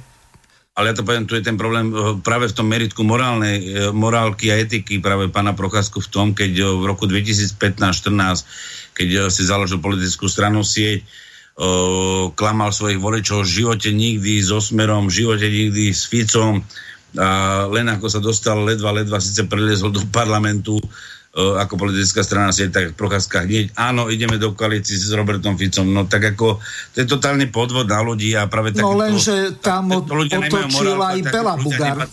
Mm-hmm. Takíto ľudia nepatria na ústavné funkcie, takže určite, určite to pána Procházku nie, aj keď uh, si možno tým poškodzujem, že to hovorím takto náhlas a verejne, ale ja som za to, aby jednoducho táto spoločnosť bola aj etická, aj morálna a aby ten systém fungoval, že ľudia, ktorí klamú a klamú hlavne verejnosť, tak takí by mali byť naozaj trestaní a takéto trestné činy nám ešte chýbajú. To znamená, Spýtam toto by som považoval, že to je zneužitie. Mm-hmm. Prosím? Spýtam sa ťa ešte na jednu dôležitú vec. Dúfam, že ma počuješ. Pre mňa e, je niečo nepredstaviteľné také, že nadpolovičnou väčšinou e, z tých poslancov, ktorí sa zúčastnia tí e, schôdze, tak môže byť zvolený menšou ako polovicou. Procházka dostal, tuším, že len 73 hlasov a na to, aby mal nadpolovičnú väčšinu, tak by malo byť aspoň 76 z tých 150 kandidátov. Tu by nemalo to byť robené takým spôsobom, že by tam mala byť tá ústavná väčšina trojpetinová? No, toto je Lebo toto je rozhodnutie na 12 rokov. Áno, je to funkcia na 12 rokov, je to komplikované, že či e, by to mala schvalovať trojpetinová väčšina. E, je to zložité, ale ako určitým spôsobom logickosť to má, lebo v tom prípade aj tí opoziční poslanci, aj koaliční poslanci E, musia hľadať koncenzus na nezávislého ústavného sudcu, e, ktorý nebude e, v podstate len slúžiť tým, ktorí mu dali tú možnosť, že sa s tým ústavným sudcom stal. No, Napriek ešte... tomu stále tvrdím, že uh, ústavný sudcov by Národná rada určite voliť nemala. Ústavní sudcovia by mali vychádzať, uh, kde by sa vytvoril určitý stav, ktorý by bol uh, takým vyšším e, princípom, kde by boli advokáti, to znamená advokátska komora, sudcovská rada, prípadne exekučná komora, e, prípadne zastupcovia prokuratúry ako celej, to znamená asociácia prokurátorov, kde by vlastne spomedzi týchto ľudí, ktorí majú naozaj nejaké morálne, etické, splnené podmienky, bezpečnostnú previerku, majú odbornú zdatnosť, preukázanú svojimi uh, úkonmi počas svojej činnosti, povedzme si za nejaké určité obdobie, to znamená, keby to bol advokát, tak mal nejaké úspechy v tých konaniach, keď to bol sudca, tak nemal napríklad uh, preukázané, že mal x príťahov konania, alebo že mu viackrát nebolo vrátené rozhodnutia, to znamená, že konali v súlade so zákonom, tak spomedzi takýchto by malo dojsť k výberu ľudí, ktorých v podstate táto komora dá a potom nech sa páči, e, prezidentka ich vymenuje. Ale nesmú mať politickú funkciu. Toto je, hovoríme, že právny štát je len vtedy, ak máme výkonnú, zákonodárnu a súdnu moc, ktorá je nezávislá a nemôžeme hovoriť o nezávislej súdnej moci, ak sú to politickí nominanti.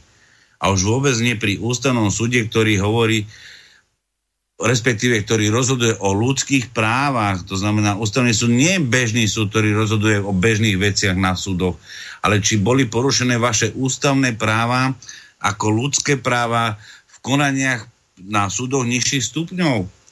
Toto je ten ústavný súd. Ústavný súd je naozaj tá inštitúcia, ktorá musí byť top morálna, top etická, top uh, právne povedomá ako ja tvrdím, že máme tam aj dneska ústavných sudcov, ktorí tomu rozumejú, ja, už ktorí boli vymenovaní. Ja dokonca pred niektorými skladám klobúk, čítal som množstvo ich publikácií, uh, určite uh, sú odborní, relevantní odborníci A takíto sudcovia tam majú byť, ale nemôžem prijať za ústavného sudcu, kto je amorálny, to znamená napríklad ako Procházka, ako to, alebo keď tam prijímal sa ústavný sudca, uh, tuším niekde zo sredia, alebo odkiaľ, ktorý sám pozmeňoval zápisnice, no to, nemô, to takýto sudca tam nemá čo robiť, to je, to je, to je naozaj utrpenie právneho štátu.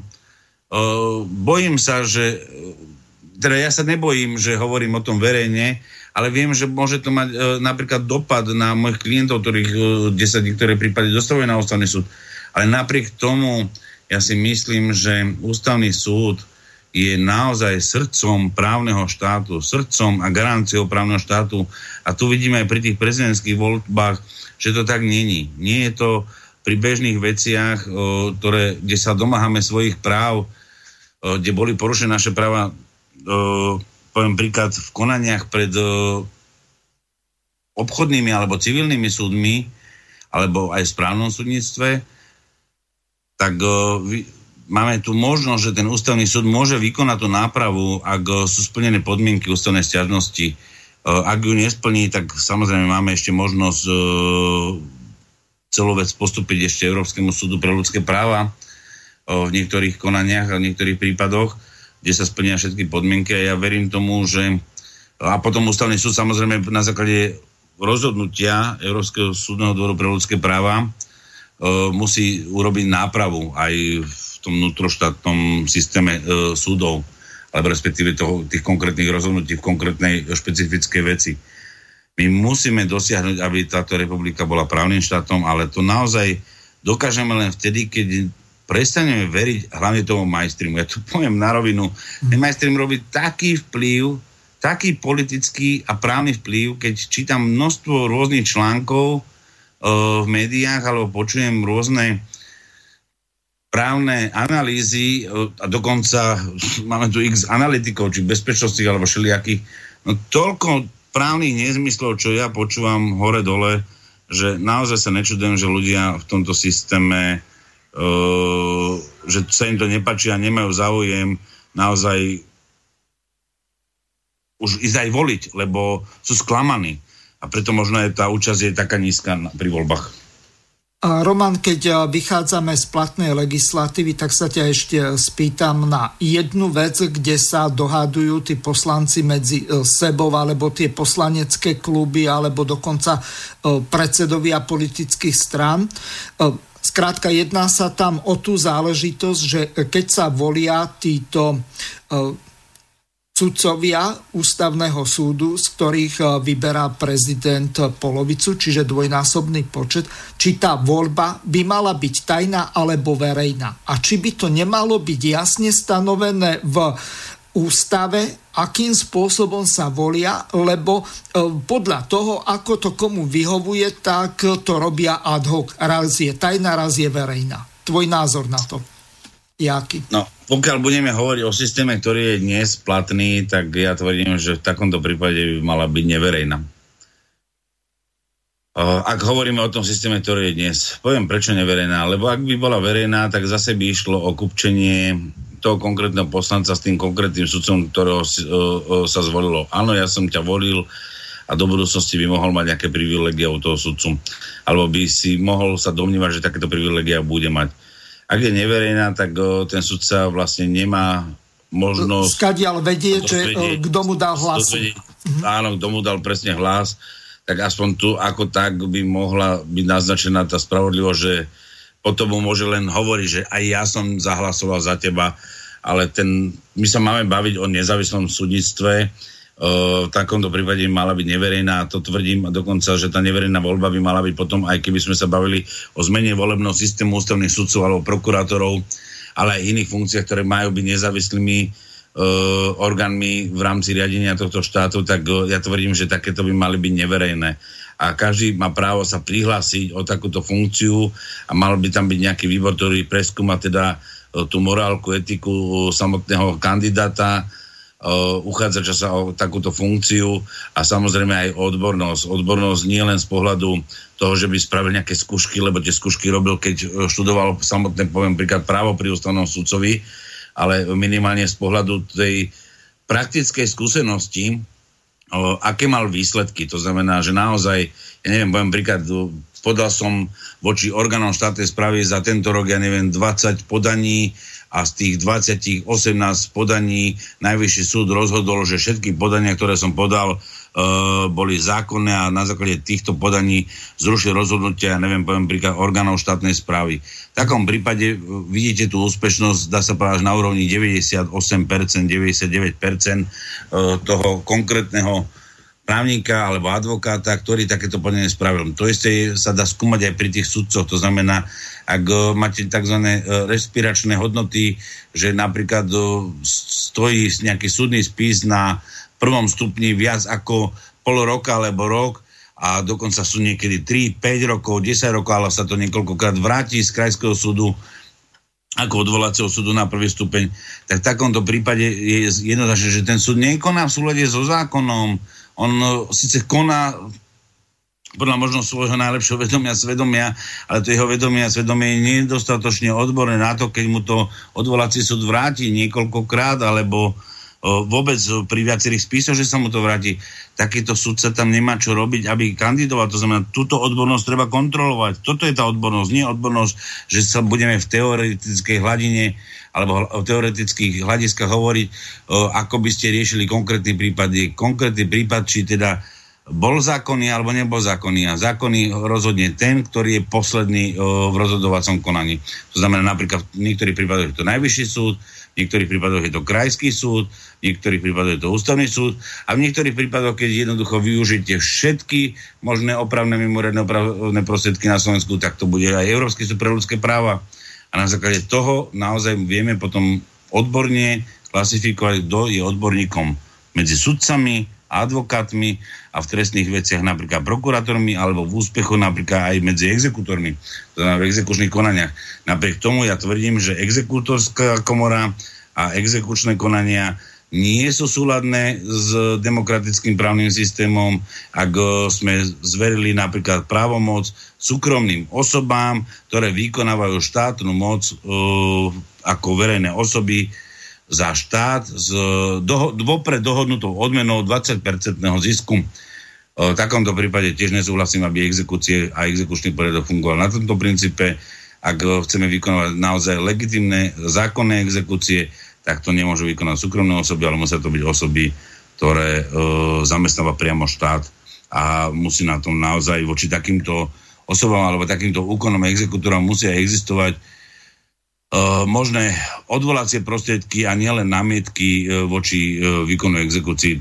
Ak hovoríme o námietkach, v podstate vykonáva to dneska jeden exekučný súd v Banskej Bystrici, ktorý má byť akože vraj špecializovaný súd ale keď čítam niektoré námietky, tak oni to tam majú na to fakt vyšších súdnych úradníkov a hadžu to od brucha a námietkam nevyhovujú, pritom je to, alebo zväč- vo väčšine prípadov nevyhovujú, pritom je to absurdné, lebo voči tým námietkam vy sa naozaj neviete niekedy brániť a, a práve preto je potrebné, aby sa rozhodovalo vo veciach, Uh, tak, že vlastne voči každému rozhodnutiu je prípustné odvolanie Roman, spýtam sa ťa ešte na jednu dosť dôležitú vec. Tá sa týka toho, že podobný cirkus, aký zažívame teraz v prípade voľby týchto ústavných sudcov, tak prebehol pred pár rokmi ohľadom voľby generálneho prokurátora. Za krátky čas Čižnárovi vyprší jeho volebné obdobie, na ktoré bol zvolený ako generálny prokurátor a opäť bude nasledovať zrejme to isté politické kšeftovanie, lobovanie, dohadovanie sa dokonca. Vieme že e, dokonca niektorí vplyvní podnikatelia alebo lobbysti, ako napríklad Marian Kočner, tak e, vplývali e, na to, že kto, kedy a za akých okolností môže byť generálnym prokurátorom. Ako ty sa vlastne na toto dívaš? A opäť rovnaká otázka. Tá voľba by mala byť aká? Tajná alebo verejná, pretože vieme o tom, že fotili sa tie hlasovacie lístky, kto ako hlasoval z tých poslancov. Takže opäť je v tomto chaos. No, ono je to tak, že či sa budeme baviť o tom, že či to má byť tá voľba v súlade so súčasným zákonom a s platnými zákonmi, ako sa volí generálny prokurátor, alebo či navrhujeme nové riešenia, ako vykonávať voľbu generálneho prokurátora. O, najskôr sa vyjadri som... k existujúcemu stavu, čo sa za daných okolností dá robiť a ako to považuješ za priateľné, nehovorím správne, a potom môžeš plynule nadviazať na to, že ako by to podľa o, tvojho vedomia, svedomia a tvojich skúseností a predstav malo vyzerať ako nejaká alternatíva k tomuto neviem, či to nazvať zvrátený systém, alebo o, málo transparentný?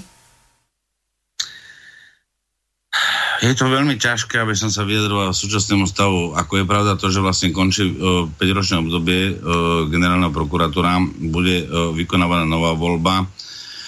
Uh, dobre vieme, ako to bolo pri voľbe súčasného generálneho prokuratúra, kde sa navrhovali politické strany.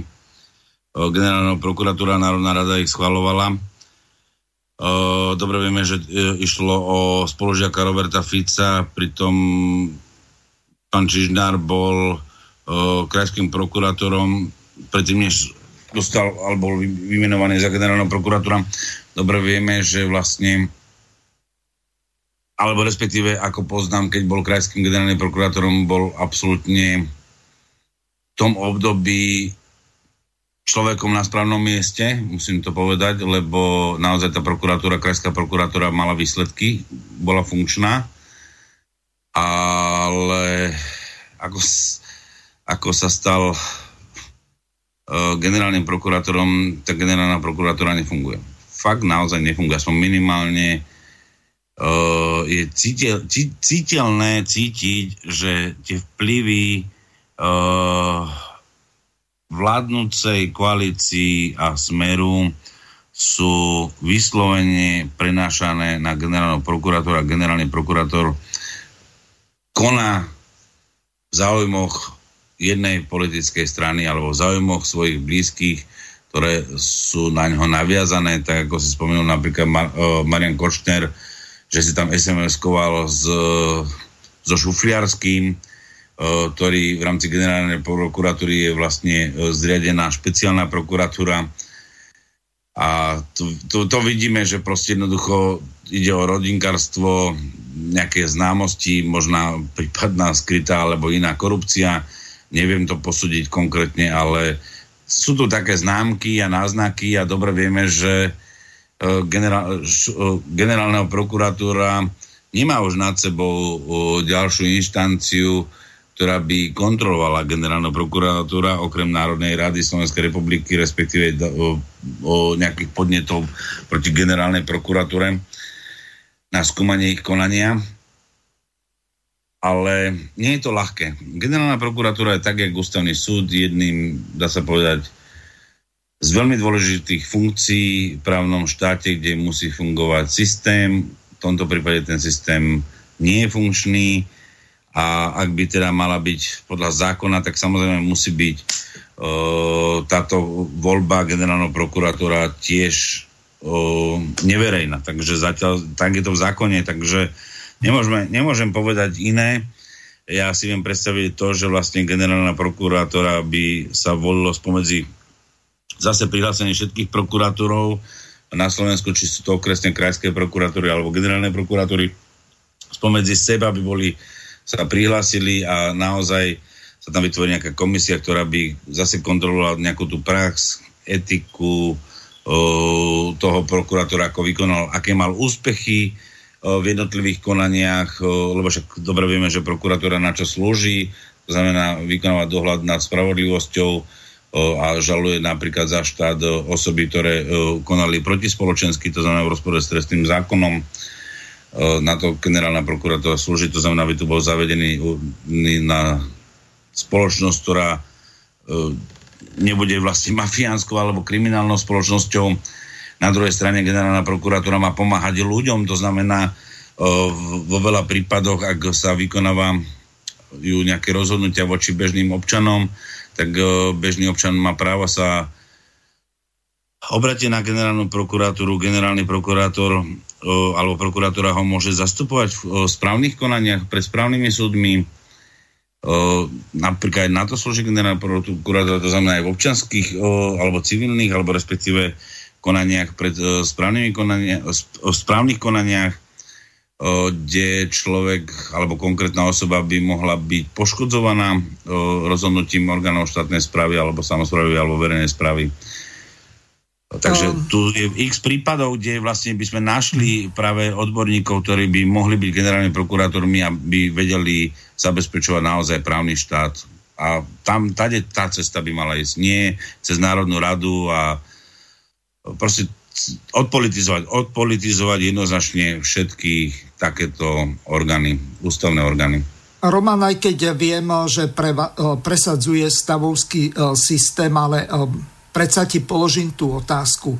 A vzhľadom k tomu, že nefunguje URSO, Najvyšší kontrolný úrad, um, RTVSK a ďalšie inštitúcie, vrátane prokuratúry a ďalších uh, týchto orgánov, uh, ktoré sú na najvyššej úrovni v tomto štáte, tak Nebolo by rozumné, keď si môžeme voliť priamo prezidenta, že by sme si volili riaditeľa RTVS, riaditeľa URSO, riaditeľa e, povedzme Najvyššieho kontrolného úradu a tak ďalej? Tvoj názor na toto? Uh, samozrejme, by to bol asi najvyšší stupeň demokracie, uh, keby sme si uh, volili sami svojich zástupcov do orgánov verejnej správy alebo štátnej správy. Samozrejme, že by to bol ako fakt najvyšší stupeň demokracie, to znamená, že by občania volili si prokuratúru a občania by volili predsedu NKU, o, o, by ra, volili, o, ja neviem, poviem príklad, o, radu pre rozhľad a retransmisiu, ktorá vlastne zabezpečuje chod, chod verejnej komunikácie prostredníctvom verejných o, televízií alebo rozhlasov Takže na základe toho určite by to bolo veľmi zaujímavé. Samozrejme, ste si povedali že aj priamo riaditeľa uh, televízie, že by sme si volili.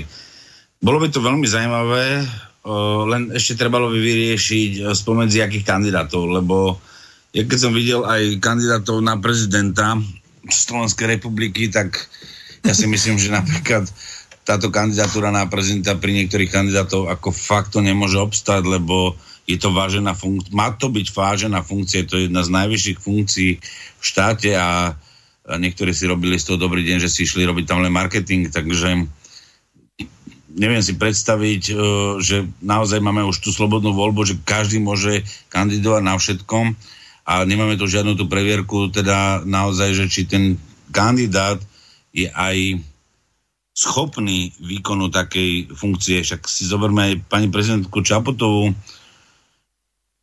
ktorá e, vyhrala tieto voľby, je preukázané, že naozaj ona ako osoba nesplňa kritéria štátnika na takej vysokej úrovni, e, či z morálneho alebo etického hľadiska.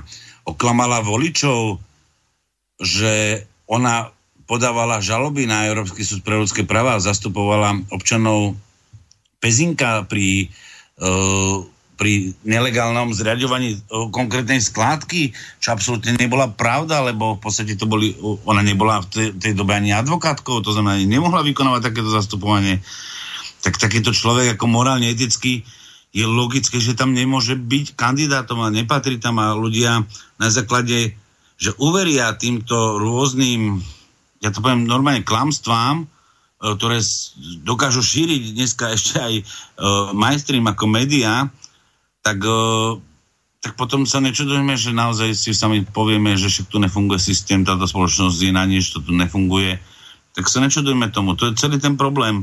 Proste my nedokážeme si dohľadávať informácie, nemáme odborníkov na to, aby skontrolovali odbornosť jednotlivých kandidátov, nemáme odborníkov na to, aby skontrolovali jeho morálku, etiku, či hovorí pravdu, odhalovanie tejto pravdy. Nehávame to vyslovene na médiá, aby odhalovali túto pravdu. Tieto médiá si robia z toho dobrý deň. Oni pustia len falošnú informáciu, kto sa na čo chytí a nepovedia reálne e, pravdu v tom, že by boli to, to preukázané nejakými faktami a dôkazmi.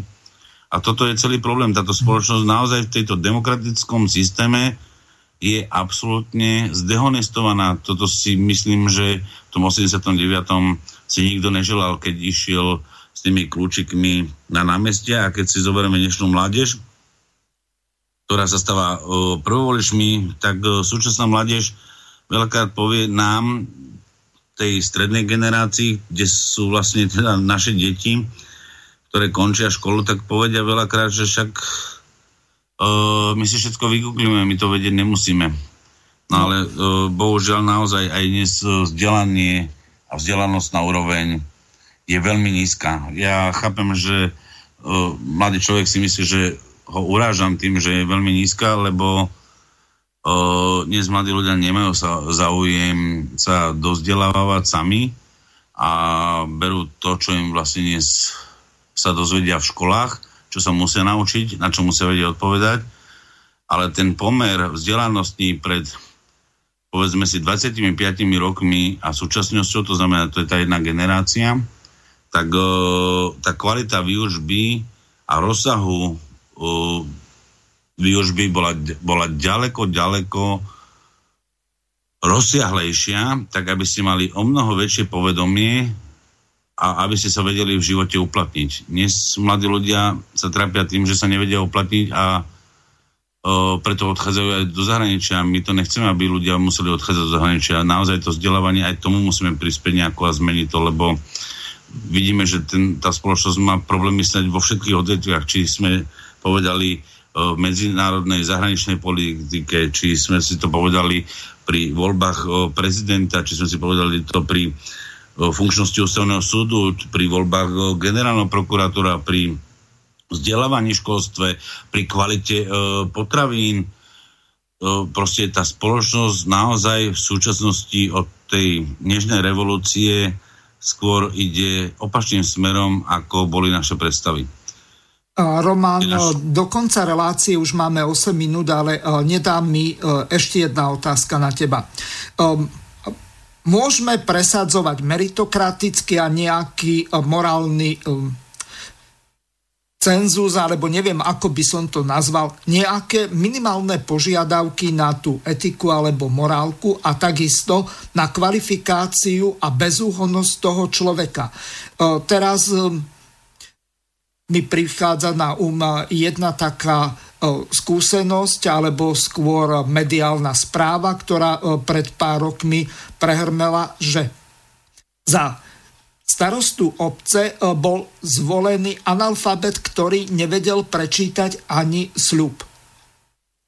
Za hm. týchto okolností napríklad niektoré krajiny eh, na západe, tak majú profesionálnych eh, manažérov, či už eh, city manažer alebo village manažer, ktorý vedie tú, to mesto alebo tú mestskú časť, po prípade tú obec. Za týchto okolností, čo sa vlastne dá robiť, aby sa minimálne zabránilo tomu, že vyhrá voľby ten, ktorý je najpopulárnejší, ktorý vie, má najviac peňazí, vie urobiť najlepší guláš alebo opiť najväčší počet ľudí, ktorí mu tie hlasy dajú, lenže on inak nie je schopný ani tú funkciu toho starostu alebo primátora vykonávať. A potom tá obec ide buď do nútenej správy, alebo sa zadlží, alebo tí poslanci si robia čokoľvek svoje vlastné kšefty a ten e, starosta alebo ten primátor s tým buď nechce nič robiť, alebo nechce nič robiť, lebo možno, že je aj on do tohoto zapletený. Tvoj názor, e, nejaký ten meritokratický e, systém, nejaký ten vzdelanostný, odborný a čo sa týka praxe, či by sa nedal zaviesť legislatívne. Ja viem, že Európska únia vydala nejaké rozhodnutie ohľadom toho, že ak by sa stanovilo, že povedzme na funkciu primátora musí byť vysokoškolské vzdelanie a po prípade na funkciu starostu úplné stredoškolské s maturitou, takže by to bola diskriminácia voči tým, ktorí takéto vzdelanie nemajú. Tvoj názor na to? Začal by som hneď tým posledným, že si povedal, ja poviem na rovinu, vysoká škola nie, nie je patent na rozum, to je prvá vec. Uh, samozrejme, že každá úroveň vzdelania, uh, vyššieho vzdelania dáva predpoklad každému človeku, že bude mať širšie právne povedomie ako ten, čo má nižšie vzdelanie. Ale nie, ale nie je to vždy mm-hmm. spravidla rovnaké a pravdivé. Základom toho, aby vôbec niekto musel kandidovať, by mal vedieť čítať a písať, to je prvá vec.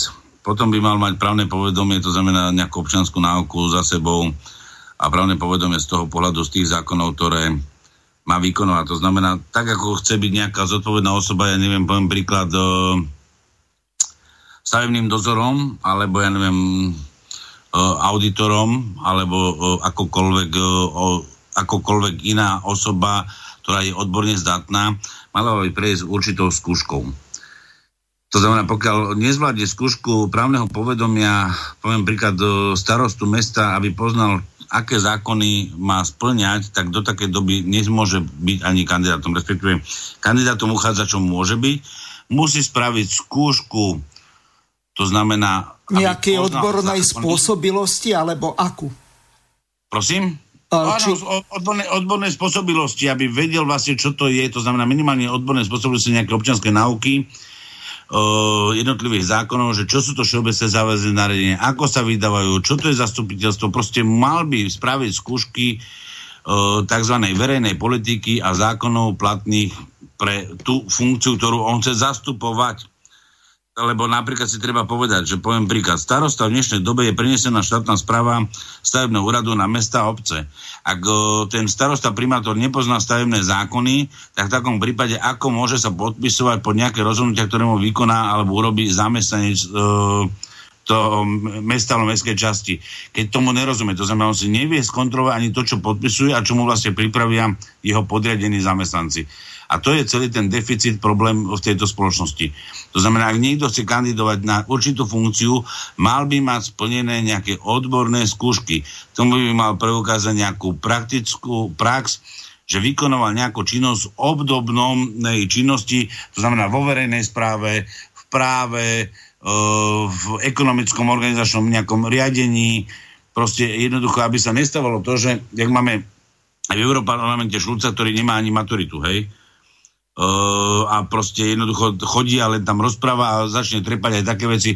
No my takýchto poslancov ani nevymenujeme do Európskej komisie alebo nebudú zobraní do Európskej komisii len preto, že sú extrémisti, hej, alebo nesúhlasia, ja neviem, so sociálnou demokraciou pani Merkelovej, hej, alebo niekoho iného. No to sú absurdity, proste takéto veci nie sú zákonné, sú nesystémové a my, ak chceme niečo zmeniť, tak musí prejsť odbornou skúškou.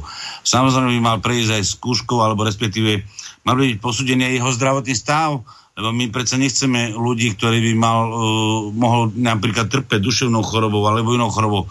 Poviem príklad, šofér z povolania musí spraviť test, aby mohol robiť šoféra z povolania. To a znamená, ešte uh, psychotesty. Prosím? A ešte okrem toho psychotesty musí urobiť. No a práve preto, ak niekto má zastávať verejnú funkciu, kde sa rozhoduje o právach a povinnostiach občanov, musí byť odborne zdatá a skontrolovaná takáto osoba, že naozaj splňa všetky tieto podmienky. A potom následne, keď bude mať takýto certifikát, že to splňa, tak potom môže naozaj postúpiť dokola, že sa stane kandidátom napríklad na prezidenta alebo že sa stane kandidátom na toho starostu alebo poslanca. Toto sú základné veci.